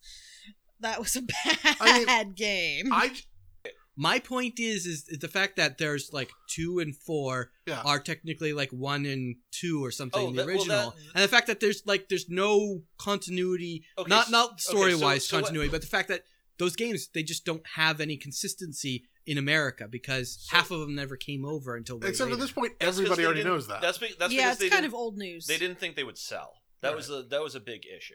We're not bringing groundbreaking understandings. We're just discussing. Okay. it, and yeah. it's a- So Okay. basic. So basically, in the history of JRPGs, the Japanese market, like the games were made in Japan, and so a lot of the they didn't want to take the risk of selling them to an American no, no, no, audience. no, no, no. Let, let's say it for what it is. They thought Americans were bleeding idiots. Well, it, that could be part of it too. it could be. It could be. No, they didn't. no, no, they no. didn't. They didn't release Mario Two in the U.S. because they thought that no American Well, child that's- would be that's- able to play well, the game. actually, that- Well, that, there's- that one's the- different. Actually, that's slightly different because what an American actually had an influence on that decision. He there was a guy that worked in America, and he basically Miyamoto would make passes on Japanese games and say like, "Hey, is this going to fly in America?" And he was like, "That game is bad because the lost levels are bad. They're It's- very, very yeah, hard. and he told Miyamoto that, and Miyamoto was like, "Okay, well, I don't know if it was Miyamoto, it might have been whoever was in charge." And Satoru Iwata. and and basically that guy saved them a lot of agony because if had they released the Lost Levels in America, it would have been horrible. Like Americans would have been like, "This is a crappy sequel." So instead, they took Doki Doki Panic, reskinned it, changed a couple of the the mechanics, To- and they got Mario Two, which was a much better game. Now, To to, be tell fair- the truth, I have a factoid about that that's completely unrelated that Doki Doki Panic was originally going to be a Mario game even in Japan. Oh, really? It was. Oh, I didn't know. But they they changed it because it didn't have the Mario style. So Ah. it's ironic that they then turned it into a Mario game. that. that's funny. To and- to be fair, I think in both of these cases, I mean, Final Fantasy two and Mario Super Mario Brothers: The Lost Levels are significantly less good than the original in both of those series. Right, Granted. right? But So I but- think- I- but- I think but the with the- lost levels are garbage compared to so, Well, so that's what I'm saying. take With- Mario so I think- USA or Mario and 2. and the original Final Fantasy II is So- garbage. So I think Yeah. compa- saying that It's both of bad. those are both of those are with good reason that they didn't bring And- them out. I don't think it's just that they thought Americans were stupid. And even if Well, they did I- think I- Americans were stupid, that could have that could have played into it. Like, Anyway. let's just let's just say Luke's right. Okay, Let's just say Luke's right. Those games still kind of were garbage games in comparison to Final Fantasy IV and Final Fantasy VI, true. Well, yes. and they didn't want to take the risk that those games wouldn't. Well, I sell don't know as about well. in comparison to So- four, but so they so they wanted to pick the best games and sell them to the American market, Yes. so so as to shine brighter and get a better Oh. like have Americans like those things better. although it is weird that five is st- five was still five. Yeah. so- While we're all arguing taste, there's one thing I kind of want to clarify because we kind of brushed over it. Multiple people in this room have said that Final Fantasy II, that is the original Japanese Final Fantasy II, was bad. Yes. And I think we can all agree that that was a bad game. I Yes. want to explain briefly why. okay, It was a bad game because there were serious mechanical balance issues. I only played it In for that about two game. hours and gave up. So and I that think is I the beat it. general opinion of most people. I only played it for about two hours and gave up. I think I beat it. But I can't remember. I This think is I got because close. you are compulsive about completing games without enjoying them in the least. No, I think. Oh, I thought it was because he's a broken human being who just wants to do other things to annoy. no, I think. I think That it- that was the same thing being said in two different ways. No, I, I, I actually think in this in this case it was just because I happened to have it and I was sick, so Oh. it was all I was playing. Oh, you were imprisoned with a copy of Final Fantasy II. And one, one Maybe- and two. Maybe this Uh, is the game that broke Josh. Well, it's certainly the game that told me why I don't like that that that, that sum up that I think can sum up why I don't like the older J- J- or the older Final Fantasy games. But well, and no, also, wait, no, wait a minute. Question: You're referring to Final Fantasy two, yes, the original, the real, the, Japanese one. two. Okay, so not the one. With, okay, I just I wanted to don't make like sure. four either, but that's neither Okay, here nor all there. right. I, on the other hand, really do like four. Yeah. Yeah, Which one is for? the one with Cecil and um, Yes. Rydia. And, Oh, that one's okay. Yeah, I like that. I I I will admit that the new version of it, the one for the Game Boy Advance, I like better. I still find there's still something about the art style in that game that really bugs me. Is it the Oh. fact that the characters are this big and their enemies are like that big? No, because that's because that's, 'cause that's true of all that's, that's Yeah, true of that's- all, all of the Mode Seven ones. I know. No, No. it's it's something about it's something about the landscape itself just really bugs me, and I just don't to know be why. clear, uh, the in the old games, the the your main characters were about two inches tall, and the enemies were about you know anywhere from four Five. to I'm- s- I mean, seven inches. You know, I it might be a throwback reference, but they're still doing that in the new games I, that are. I old actually style. like that. I, I I do gotta too. be honest because think I, it's cute. I, I like not thinking of my character too much. Like I want my character to be simple so that I can interject into them easier, and I want my enemies to be complex and more foreign for me to interject. Into. I, I also And- find I also find like I- for, for me it's it's always been the, the that map and I don't know the s- I find the story for, for considering the stories that came later like I just like I understand that like they, they they got refined but there's something about the goofiness of the two moons that I find just really hard to stomach. Wait, whoa, whoa, whoa! You, wait, two moons is where you're you're all thrown off. Can't have two moons. Two moons is where. Well, no, the, just the whole thing involved like He's after got you meet the so many everything problems after with the Star dwarves Wars. just gets too goofy for me. Wait a minute. Wait a minute. Wait a minute. Wait. Wait. Are we still talking about Fallout Four or two? Four. Oh, okay. Okay. Okay. Some of his I hate opinions. Japan right now. You ruined all the numbers. You ruined numbers, Japan. See, that was my point. that was the point I was trying to get you from the beginning. Japan ruined That's why. numbers. That's why I was saying we can we can leave two alone. But Okay, four, four. I find Wait, everything. you else didn't we like can when do- they went to the moon. I loved going to the moon on a whale. I- Why would you not want to go to the moon on a It's- whale? It's fun. It's just. It wasn't a real whale. I mean, it I wasn't just- that silly. That would still be awesome. I, It's I- a mind whale. I think that one is just a little. I played that one after I played six, which I think explains a lot. It is a very It's a little- it's a different, very a goofy. very different feel going Yes. from Final Fantasy VI to Final Fantasy IV. Which and one was six? Six is the one with the light world and the dark world. That doesn't help. That's No, that's no, Zelda. you have to go. You have six to go. is Oh, the one. The six is the one with the evil, crazy clown that wants to kill everything. yeah, Oh, Kefka. Kefka. right. Okay. Everyone remembers Kefka. so, so see, see, this is the that problem. would be a good. Song. This is why I was trying to bring that up. I don't know the numbers for anything. If you say Cecil, oh, I know which one you're talking about. Yeah. Kafka, Everyone. oh, sure. Crazy guy destroys the world. Wonderful. Gives So- me numbers and I'm lost. See, I Everyone remembers Kefka. I think- I- He I- just I will wants to say kill that I your think- face. if, if if you're talking if you're talking main characters, I think the that Cecil's redemption arc is one of the better is one of the better stories in Final Fantasy. I agree. Everything around that I think is awful.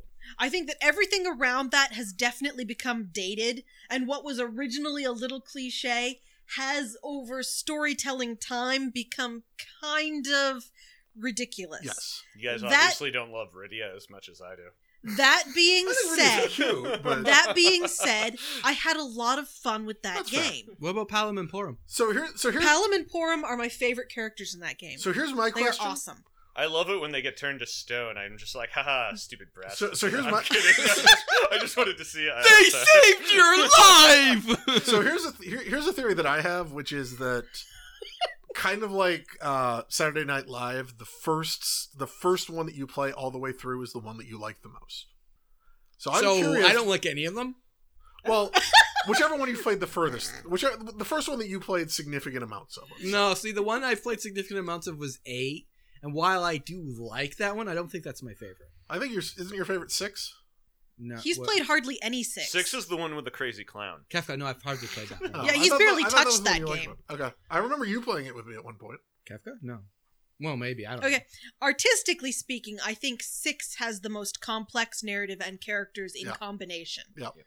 I wouldn't necessarily say mechanically it's the best game, but if you're going to play a Final Fantasy game, that's got to be up there for one of my top recommendations. I'd say it's the best story wise. So mechanically, really quick, m- one thing that I like that Six did that I feel like a lot of RPGs kind of like fall apart at or like don't do, and it was a very simple thing.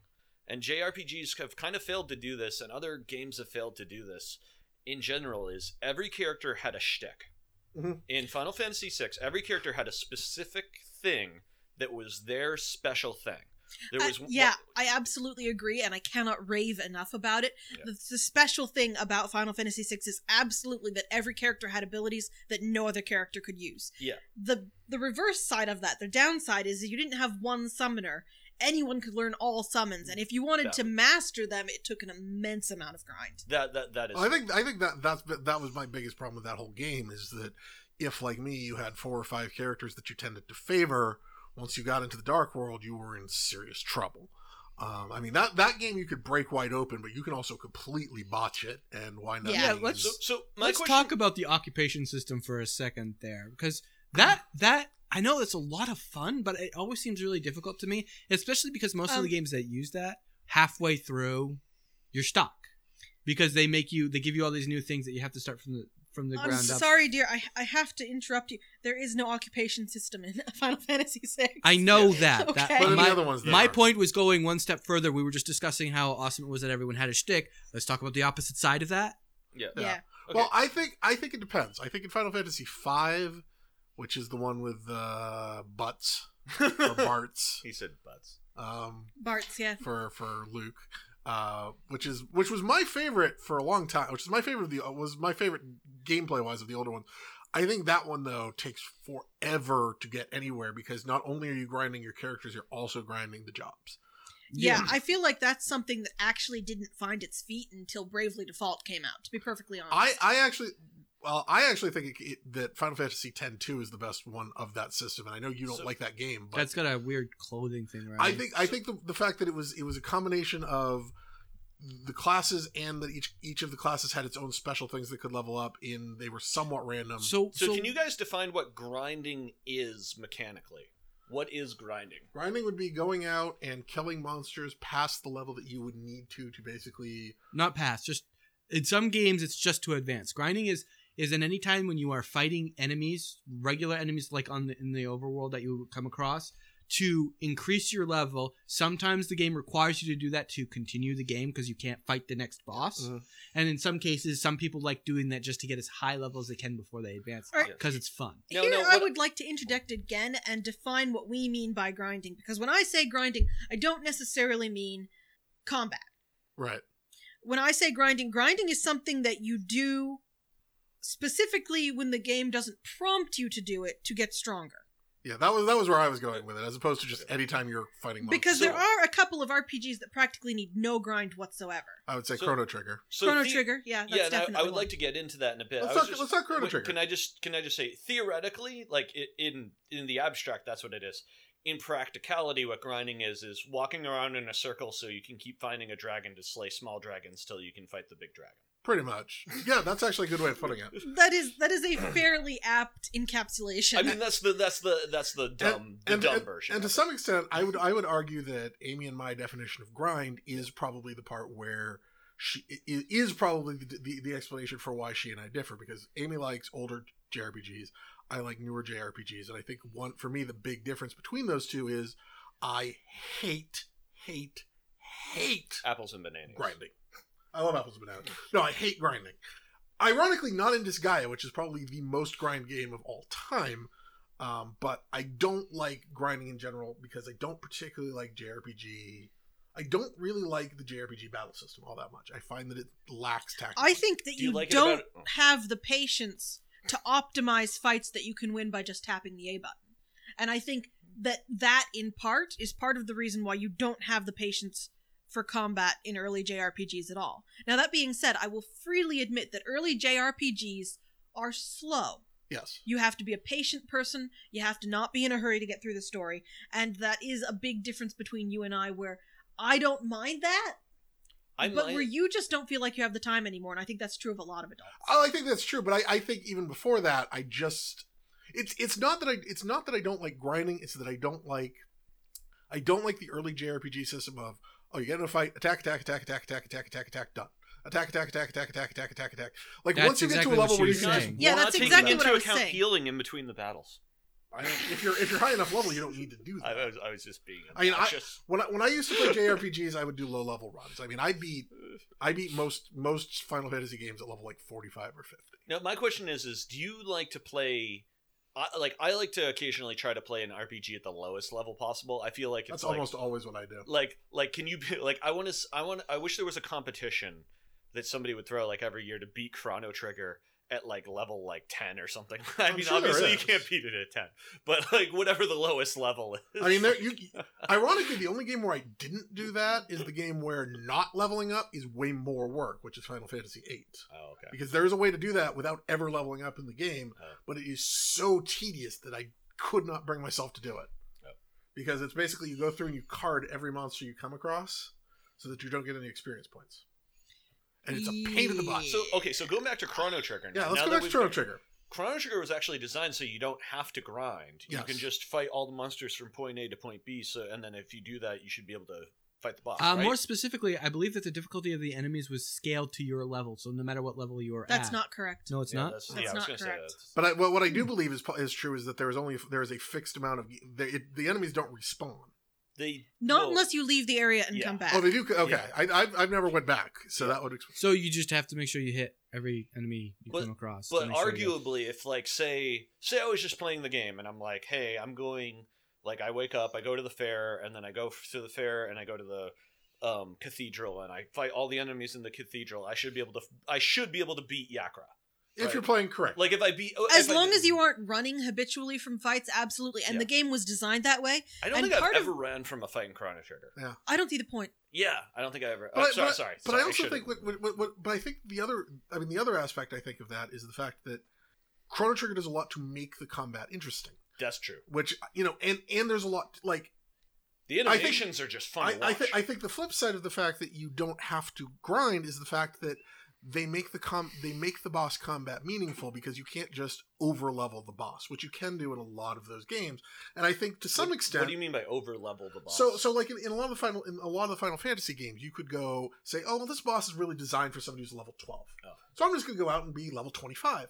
And while a lot of people like doing that, I think that to some extent, it especially with- devalues the boss. it, well, it devalues the boss, but it also means that you can hide bad game, badly designed bosses by just saying, "Well, if you can't beat the boss, just go out and grind another 10 levels." Can can I bring up something you made? You reminded me of something. Sure. This is a terrible confession I have okay. of how stupid I was when I was. I, I don't know when wh- whenever Chrono Trigger came out. I must have been like nine or ten or Yeah, something. about that. Uh, Uh, this is how dumb I was at that point in my life. I probably grinded to about a level 50 or 40 or something like that. And I still couldn't beat Magus. yep, I, I was that Because stupid. you didn't read the text. Because I just wasn't really paying attention to how the combat system Oh, yeah. worked. well, And I I'll was- Oh, share. I'll share my story with you in yeah, a could I- second. yeah, could I, and so so I just thought I could power level my way through it, and once I got up to about I think it was fifty or something like that. I think that was, it was uh, one of my characters was level fifty. I just went, this game's stupid, and like I quit playing for about a year, and then I came back and I was like, oh no, wait, I'm stupid. I just need to pay attention to the elemental shifts. I'm a moron. So I'm sorry. That's my confession. I was Yeah. I was ten or eleven. I have a similar confession, Yeah. and it's almost as bad. Yeah. I did see the elemental shifts, but Magus was still kicking my butt Yeah. because I just I wasn't paying to attention to the system all the time. Yeah. I actually got through that battle the first time. Yeah. By uh min-maxi healing and just melee attacking him for the whole fight. So okay, what's min max? what uh, like for people who don't know what min maxing means? What's that mean? Taking full eh, full advantage of the stat system by Yeah. by uh by boosting, say, a single character to be really really powerful in one thing. That's Yeah. min maxing. and So- and draining all their abilities and other. so that- things. So basically, you turned Meryl into a super healer.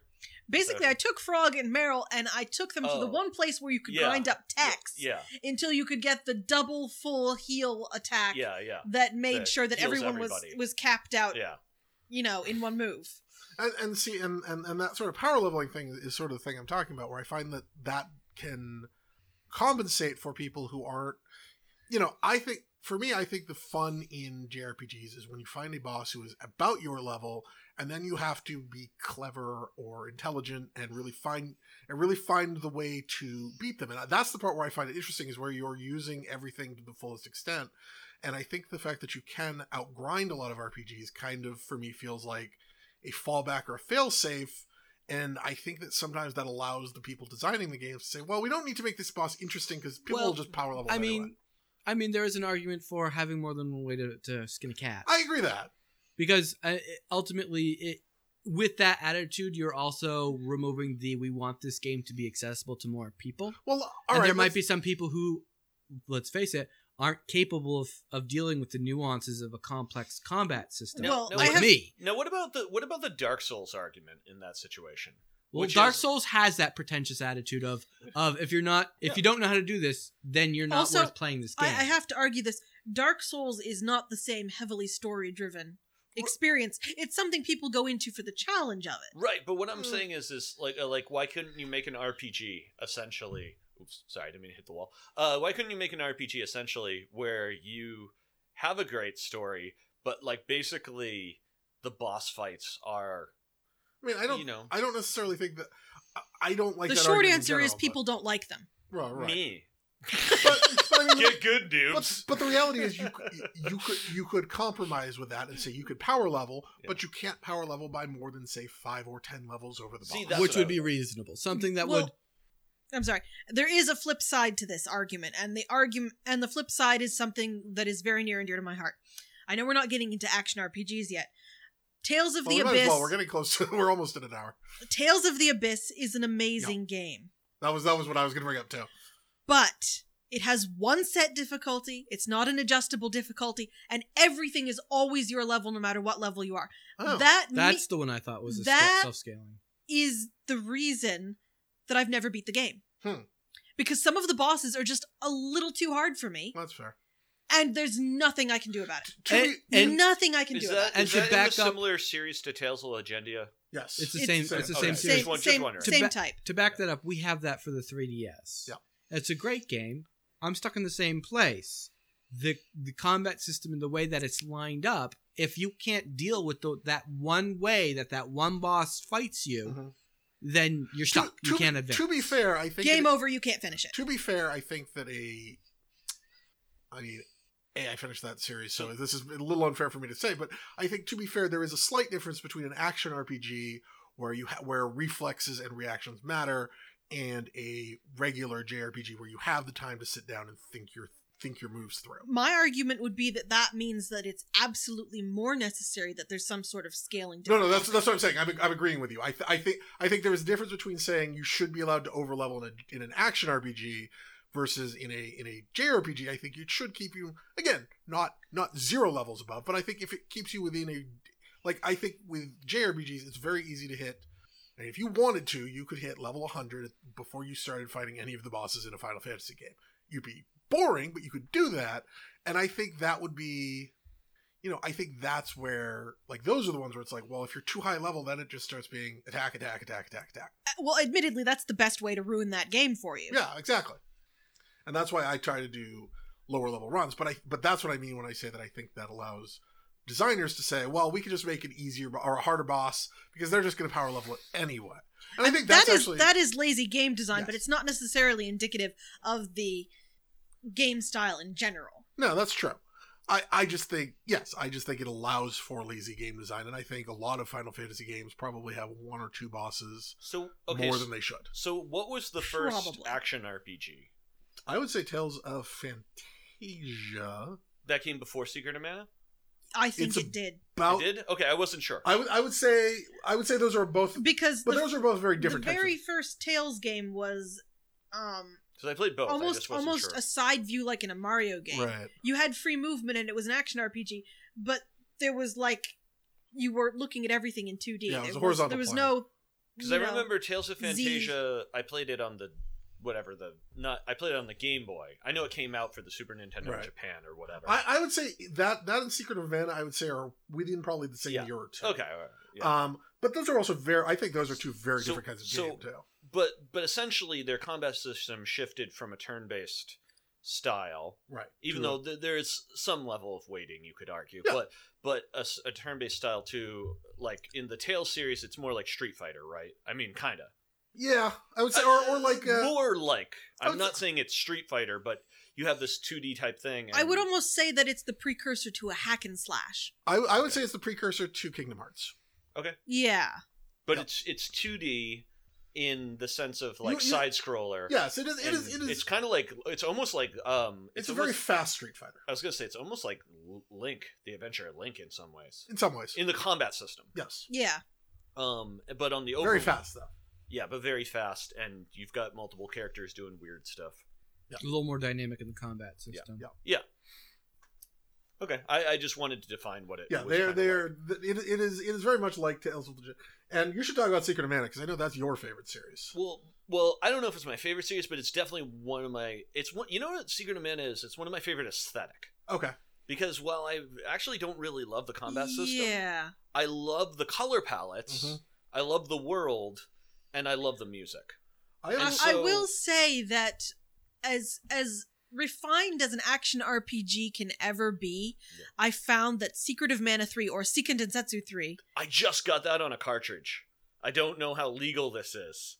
I have to find out, and if I you might have throw the it cartridge, I don't think it's illegal. out. That's what I mean. I got it from this. Like, apparently, it's legal to make them in Canada. I was told. they they need to bring that to the US. I mean, there are so many fan subs; it wouldn't be hard to do. That is undoubtedly the best Secret of Mana game Yeah. that was ever made, and one of the best action R- It's RPGs. so good. So- it is so good. Basically, and it's got a. It's got a. You got six characters, and the one you pick first is your main character, and it's the storyline is different for each character with a different boss fight at the end for each character. It's, bi- beautiful. It's the ultra. It's Secret of Mana on uh, like ultra version deluxe, and it's just so great. Mm. I will be saying maybe the music for Secret, the original Secret of Mana, was a little bit better. Fine, but but are seriously- you talking about the early Secret of Mana or Secret of Mana 2, the original one for the NES, uh, Super Nintendo? I'm talking about. I'm talking about the one for Super Nintendo. I'm not, Okay. Yeah, I'm not Which talking is about. technically Secret of Mana 2. yeah, just I'm- so yeah, that yeah, we're yeah, clear to yeah. everybody. Yeah, I'm not talking about what was it like uh Final Fantasy Adventure or something like that, right? Was the The original Secret of Mana, Yeah. which was out on the Game Boy, and they Yeah. didn't call it that in America, and it was really oh, confusing. is that what that is? Okay. Yes. I thought that Thanks, was. Japan. You ruined Secret of Mana and numbers. I, thought I thought see, see. I thought that was the. I, I thought that was. I thought that was the other other series that they brought. Anyway, But, Um, but Secret of Mana, what yeah. it did good or did well, I don't know. I'm not an English I will say major. for, for, just for a quick second Oh, yeah, for people sorry. who are who, people who are interested in who have not played Secret of Mana who are who want to at least have a vision of the aesthetic. I would say it's very similar to um, Bastion. yeah, it's it's similar to yeah. it. Here's the th- here's what it it did well in its world building. It took a lot of tropes that existed Mhm. and turned them slightly to the left, but did Yes. it to every trope possible. It Yep. took, and it didn't turn everything on its head completely, but it took every trope that existed and either turned it on its head or mo- more often than not turned it slightly They to turned the it like left. ninety degrees. Yeah. Yeah, and and that built a beautiful world. If you want to Now- do a world build, that's a great way to do it. One of the things that that I thought Secret of Mana did really well was is you have a dragon in the game, but it's furry. You pull the sword out of the stone, but instead of becoming king, you get you get cast out of your village. There's a mushroom kingdom like in Super Mario, but they're all literally squishy like mushrooms. Like they're not they don't look like the mushrooms from Super Mario. They look like like truffles and they're called the truffles and there's the truffle king How fitting. and but i'm just saying there's so many tropey things that you like know that are Yeah. almost close to other things It's that almost ri- like Wiz- it's like Wizard of Oz in that way. yeah it rips off so many things but turns them slightly to the left and that's what i loved about that game and i and the color palettes were great and the music the mu- just one thing about the music Okay. the guy who composed it and I, I can't remember his name i apologize but he said he wanted to make music as if it was a land that didn't exist and when because that's what the place that's what it Never feels ending like the story. overall feel No, it is actually kind of like Never Ending Story. That's It- what I it's- was It's thinking. like it's the Japanese version of Never Ending Story. Yeah, that's a good sort way of putting it. And and that's that's it's like what I Never love Ending about it. Story meets Wizard of Oz. So while the combat system did the combat system later in the game became kind of garbage, I still really love it. And see, so if you ever get to play Second Densetsu three or Secret of Mana three or two or whatever, I don't know what it's called, but like Such a beautiful game. it's such a great game. And uh, I personally love being the wolf. Oh, I, I can see that in Yeah, you, yeah. honestly. Um, and before we get off the topic, because you were talking about that whimsy, Yeah. that's indicative in that series. There is one RPG that I will recommend to anyone who has never played an RPG and isn't even really very familiar with video games. Rhapsody. Someone, someone, someone who who doesn't play video games wants to know what an RPG is like because this game has all that whimsy, and also because it is really approachable. Mario RPG. No, Rhapsody. Wait, w- wait, the Seven Lost Stars. Yes, That game is fantastic. Yeah, that game's pretty good. it is a that- fantastic, well balanced, easy Yeah. way to get into the genre, and Yeah. it's got to be Fun- my top recommendation for Fun, that. and you don't have to worry about dragons. No, wait, there's a dragon in that game. There's- there is a dragon in that All right, game. so I'm, so we, we so we're getting we're getting close to about an hour. So I'm gonna say that I'm, I'm gonna move on to a couple of the more modern series, which I really like.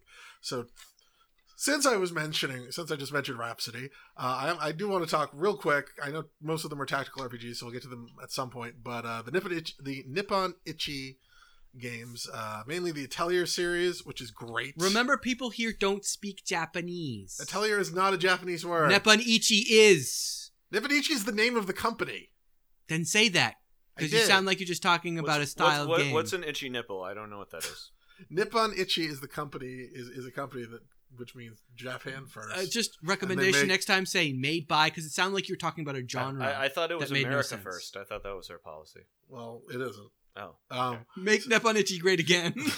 so anyway, so it's the Ni- the Nippon Ichi games that they make because they are Nippon Ichi. Mhm. Uh, so they have so they have the Atelier I- the Atelier series, which started with Atelier Iris and is now on some other Ateliers. I don't know. They they've had like Oh. forty of them. That's the one where you go around. So you go around, and they're a combination of uh, leveling, level grinding, and then you come back and you do alchemy and you build things using your alchemy, which is really fun. Um, sort of like Is it? Wait, wait. Is it like Minecraft? no, but it's sort of like Reciteer, I don't know what that is. which I'll, I'll let Amy close out with Reciteer. um, okay, yeah, because there are a few other things I want to touch on in that vein. Oh, Okay. really, really quick. Yes. I know I'm, I'm kind of making you go off track for a second here. Also, Does anyone here, because I'm a stupid American and I don't know anything about other cultures, that like I, I'm sa- I'm just saying that for the sake of like this Okay. argument, because in this case I don't. Why did why does Japan call itself like why do we call it Japan and not? N- N- it's it's a, it's a it's a, it's it's it's a weird issue with the way that we uh, romanize the pronunciations. It's the same way that we call tobacco tobacco when tobacco technically the pipe itself was tobacco, and it's also pronounced tobacco. and is it like the same reason we don't say Mexico? Right. Okay, I just wanted Yep. to, I just I just wanted to And the Uh, sorry, same way that sorry. China is Chinois, and Okay, I just Germany wanted is to- Deutschland. yes. See, s- but some of these make Is sense. Like Mexico makes sense because it's like, oh, we just botched one letter. Right. But like, but like, but like Deutschland and Germany. What went wrong there? I Okay. don't know. Okay, I'm sorry. I I, I didn't mean to derail things. No, you're It was fine. Just, it, just, it just okay. I think I think it has to do with the Germanic peoples, but I We're don't. gonna make a game about this. Yes, we can. Okay. we will we will do that um no so i wanted to so those are great uh the disgaea slash phantom brave series is great and if you like level grinding that is the game for you because you can level your characters up to 9999 Over and, then, nine thousand. and then you can reincarnate them and level them up to 9999 yeah, let, let's let's again. point out that if if you're avoiding dark and um, uh, undead type stuff, avoid this guy. Otherwise, it's not dark though it is super funny uh, oh, Disgaea. yes Oh, it's, it's it's like I, I I don't know much about it, but I know it's hilarious. it's super hilarious well, I'll say morbid, It's got a fair- more like. if, if, if, if you're if you're if, skulls are funny when they dance. yeah well, I didn't say it if, wasn't if, morbid if you're humor. avoid- if you're avoiding games with casual spiritism, you might want to avoid it. But I will Oh. say that it is it is super funny. It is about an over an overlord who wants to take over all of the underworlds, and his dad is dead because his dad because his dad died after he choked on a pop tart. Aren't they all dead already? Uh, sort of. Um, so his dad his dad choked to death on a pop tart, but then it turns out that isn't quite exactly what happened. So it was Nyan Can. Nanchan. something like that. Yeah. Um, Don't give away the whole story here. I'm not. That was that's literally how the game starts. Is you get shot up. You're asleep. You're asleep. Your friend shoots you in the face 500 times and tells you that your dad choked to death. That's on a, a Pop-Tart. really big clip. How do you fit 500 bullets in a single clip? multiple guns. Oh. Multiple. Mul- oh, also. And no one Multiple noticed. guns using the same Also, clip. also there How do also you get shot 500 times and not notice? also there also there are explosive stuffed penguins that say "dude." Well, I, I mean, in in in in How defense, do we know the penguins don't always say dude right now and we just don't understand penguin? Well, there's that. In defense, you probably noticed after the first couple, but after the first five, there's nothing you can really do about it. Yeah. But uh, but anyway, you could uh so but yeah, so you can level up your characters and then you could level up your weapons and then you can put those weapons on your characters so that you can level up your characters even further and you can get up to level like 999,999 Over 9,000. with with a level 9,999 weapon. Over I've got 9,000. a headache just thinking about It this. you you you can stack your damage up into the multi-millions. It's insane. Which is still over 9,000. It is still over 9,000. Um and that's also and Phantom Brave is possibly the most depressing uh, JRPG I've ever played in my life. Why is it depressing? uh, because the main character is the butt monkey of the universe, and she's about nine years old, and everybody takes advantage of her. Under 9,000. And, Wait, uh, are you sure you're not talking about um Harvey and? No, no, I'm talking. I'm definitely talking about Phantom Brave, which is one of my Okay. favorite JR, uh, 'cause, tactical I mean, RPGs. you said what?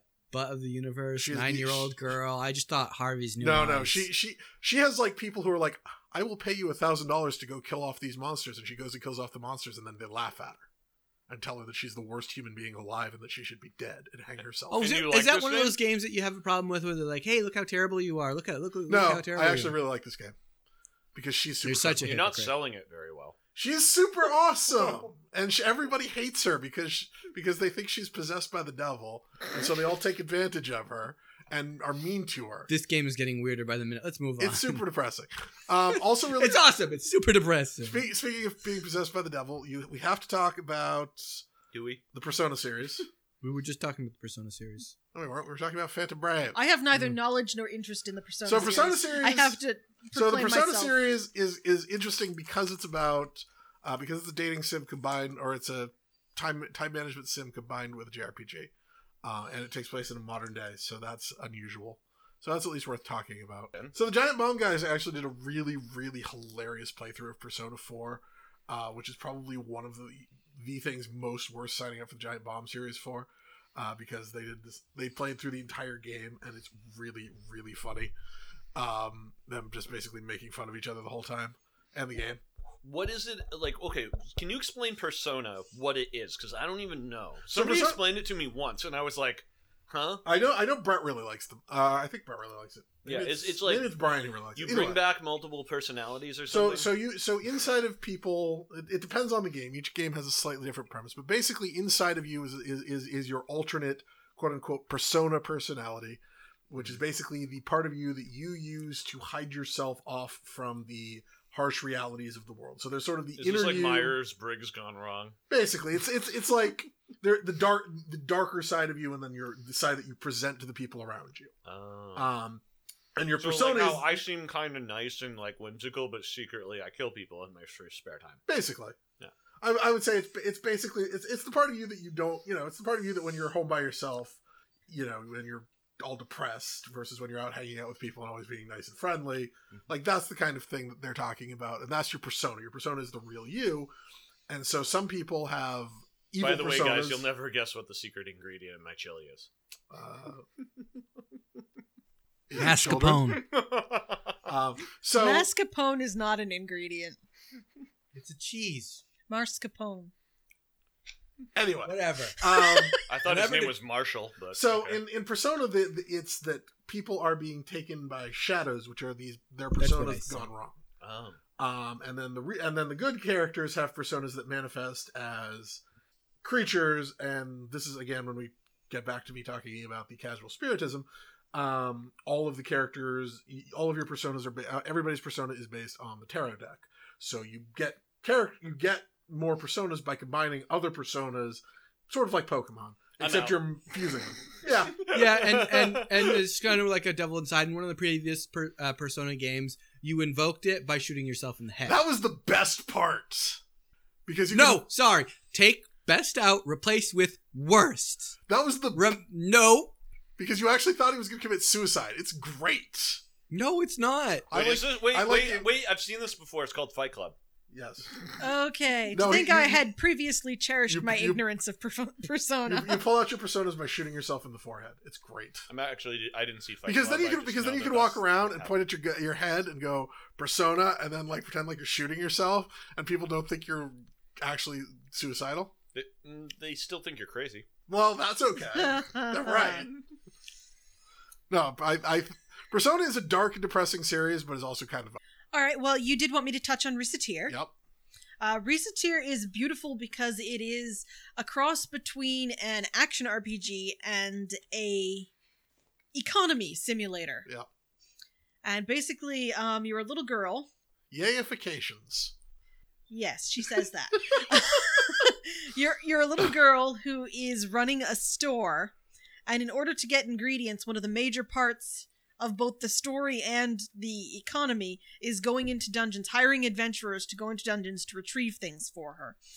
And uh, it is surprisingly sophisticated for a very simple game and incredibly um, addictive if if you get into it and it's it's really a lot of fun and it's Uh, So- absolutely So adorable. my question is, is like, How many hours do you have on your Steam library? I Too many. hate you so much. So, as an example, My question- before my que- before Amy got this game for herself, Mhm.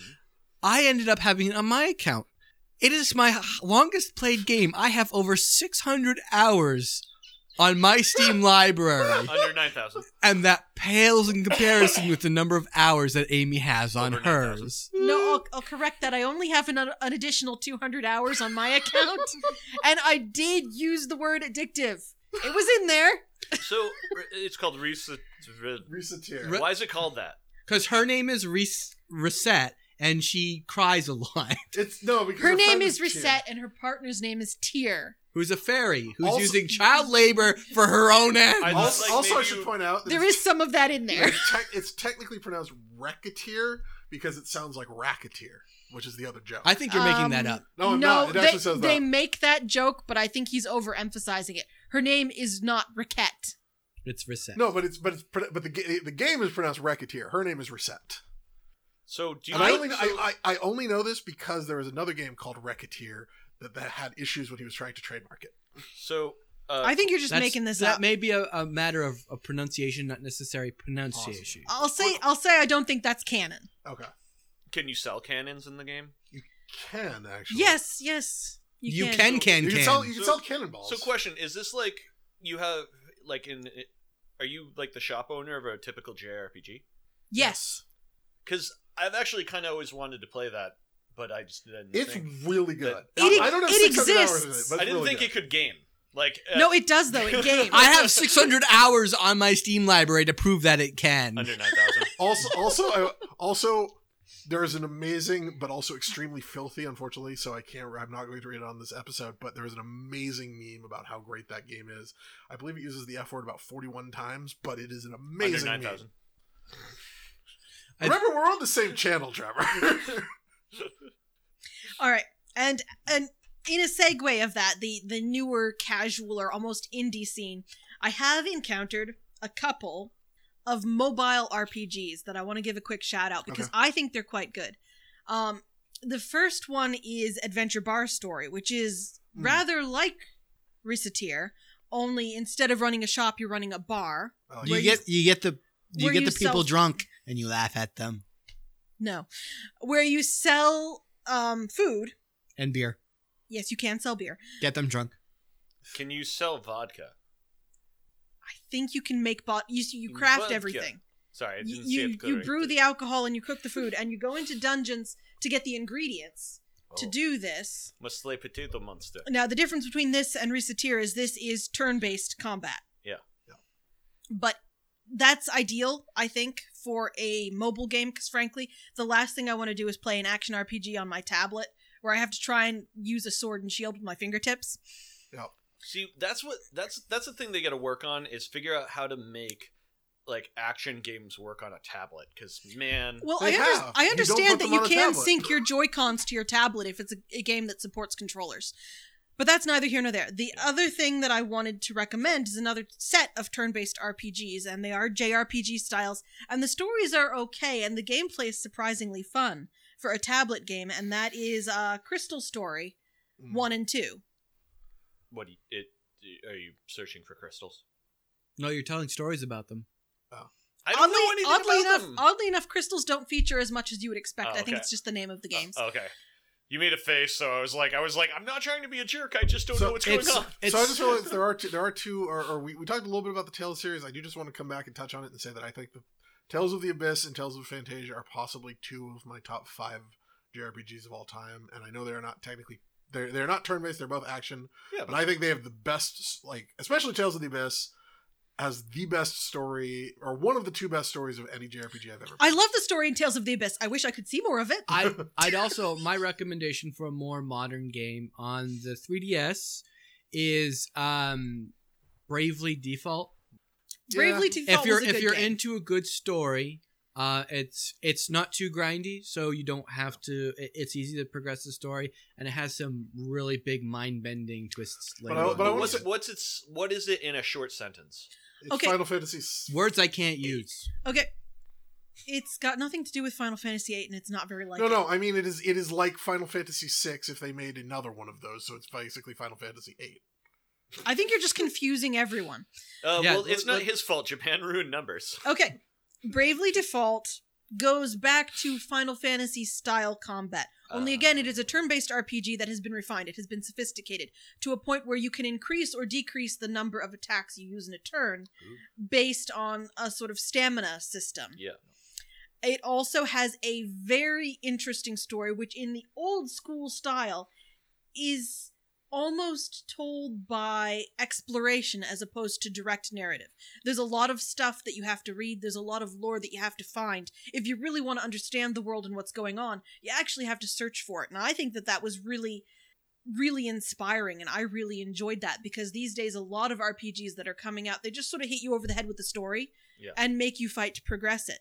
And Bravely Default wasn't like that. There were some amazing twists. That being said, around mid game, it does lag a little bit. You'll be like, seriously? I have to slog through this? So- and but that is a weakness. This is well, it is a weakness, but that's the funny thing is is when you're actually following the storyline, that fact actually is part of the story. So it's reinforcing what's going on in the story. Oh yeah, you're line. not the you're not the only one who's like seriously, we have to do this. Your characters are saying that. Po- pointing out bad game design does not make it good game design. No, what no. if the bad game It's- design is it's good game good design? game design. it's good game design that's a little stressful for the player, and Ah, I okay. think it has to be because you have to feel the stress of the characters. That's- you're that's what going I'm on this saying. journey with them. they're they're they're using a mechanic which is usually frustrating to reinforce frustration in the story, Okay. which is amazing, So I okay. even if it's frustrating. I do not like Bravely Default, but that's okay. Now, well, question, no, it's a turn-based RPG that's going back to all the things you aren't that fond of. Yeah, now, that's now, true. now, Josh, I hate to exclude you from this, but Okay. you don't like Bravely Default, so I have to ask this of Oh, that's them. fine. I apologize. You guys do like Bravely Default, right? yes, All right. So I'm a say fan. Toby Fox from Undertale created a game called Cowardly Optional. Would you play it? it's a parody of Bravely Default. I would be intrigued, but I would only play it if it was good. Okay. Well, he's it's by the creative Undertale, so it won't be. Um. Whoa! Ouch. uh, so, Hey! and Somebody's getting this hate mail. podcast just got banned. so so going back going back to uh, Tales of the Abyss real quick, I do just want to say that I think that the the story of redemption in that character is second only to. I don't know. I Wait, am Tales I'm- of the Abyss. Did you Tales say? of, uh, yeah, Tales of the Abyss. I'm really torn between whether I think that or Cecil in in Final Fantasy IV. I think I Different- like Tales of the Abyss a different- little better. different kind. it's a of different redemption. kind of redemption, and I love a Actually- redemption story. Mm-hmm. Speaking of which, Bravely Default has a pretty awesome. I think Final Fantasy VIII has a pretty good one, and we're Well, I mean, it's kind of a weird twist on the redemption. Bravely story. Default is a really fascinating twist on the redemption, but I don't want to spoil that for people because that's still a Yeah. comparatively new game. And I will also say that the other the other great uh, JRPGs that we almost forgot to talk about are Kingdom Hearts one and two.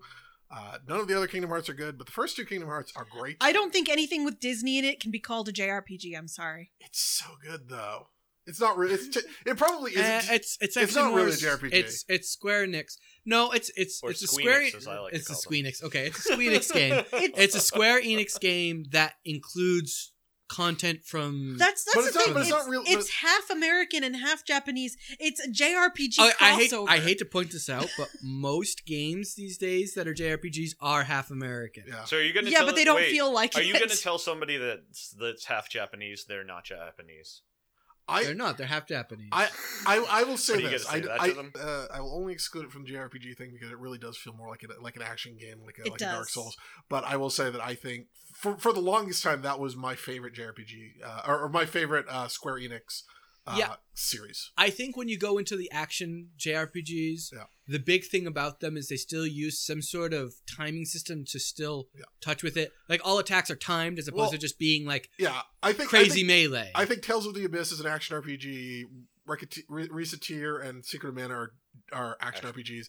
I don't think I don't think um, Um, yeah, it's Uh, it's almost Kingdom bordering. Hearts is. It's almost bordering on the beat 'em ups, Okay. yeah beat 'em up or or, or uh, like a like a yeah like an action like Can I- like Hmm, or the like a Dark heroes games. Can I ask a really important question now at this juncture? Because I feel like we're reaching kind of towards the end. Yeah.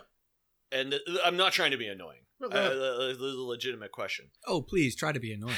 Well, it is an annoying question, but does Undertale count as a JRPG? I mean, yes. if it- Debatably, no. Yes. it's it's it does. almost on that border like Kingdom Hearts is. Because I consider it a JRPG. I'd I say it's do. a JRPG. I, but- it has but- all the things. It has the but I can see the- potential yeah. for character progression. It has uh, traveling. It has fights that are and that being said, I feel like Uh, the come across. narrative that you work I through wasn't is very JRPG. done.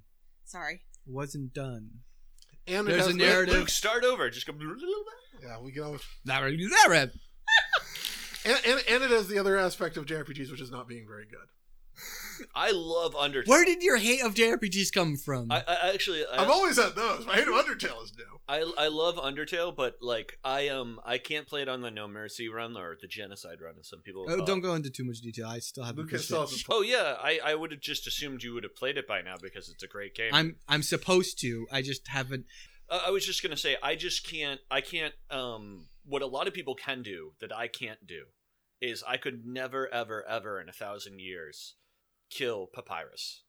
Right, because you're supposed to kill everything in the in the. Uh, yeah, In in, the the, No Mercy genocide, run. in Yeah. the genocide Exactly. run, Yeah. it is also something that I could never do because I, could never Papyrus? kill many of the characters in that game. I It's a love 50-50. Papyrus too much. I he's wanna, hilarious, but I he's wanna also go to annoying. PAX.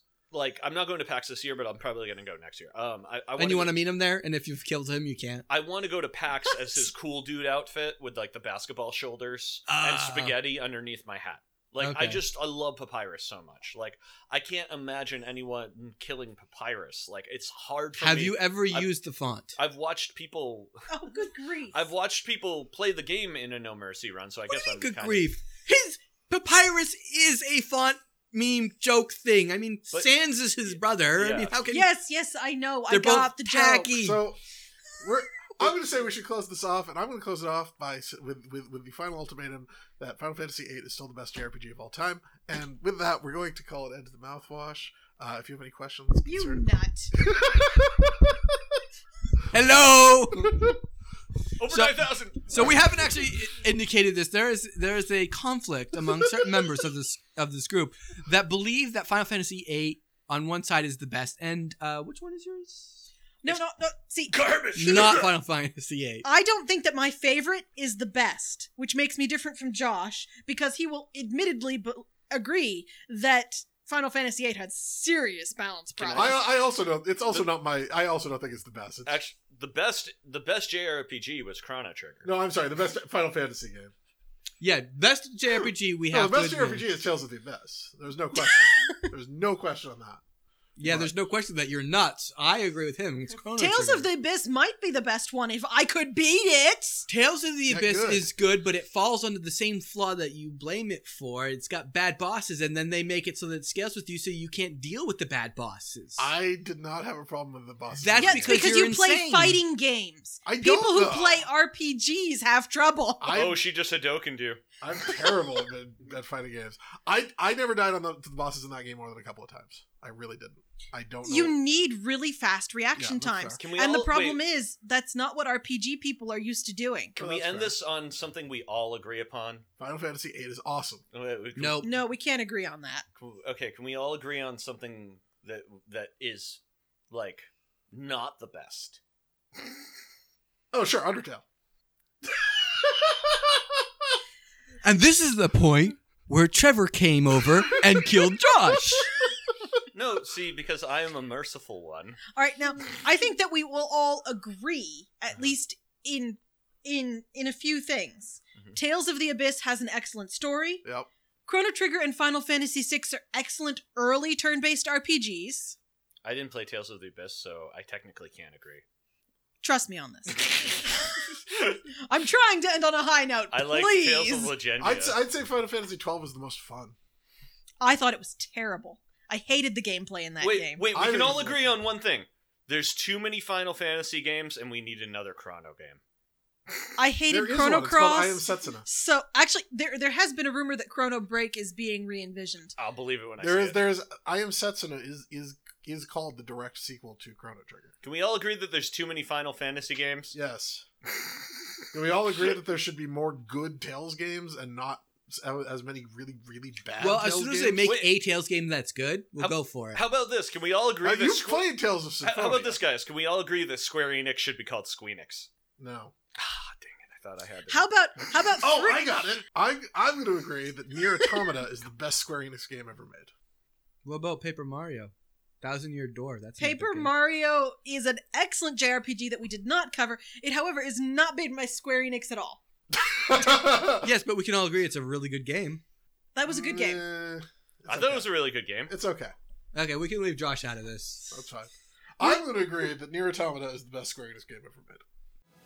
Thank you for joining us for yet another fun episode of Spitball Sessions. We hope you had a good time. Please pay attention as you exit the stadium to make sure that you're not run over by any cars, trucks, or other moving objects. If you'd like to contact us, you can drop us a line at spitball.sessions at gmail.com or on Twitter at spitballsession. Please leave us reviews on your podcasting platform of choice so that other people can help find the show. Remember, we can't do this without you. And come back in two weeks for the next exciting installment of the Spitball Session. Remember, only you can prevent bad games.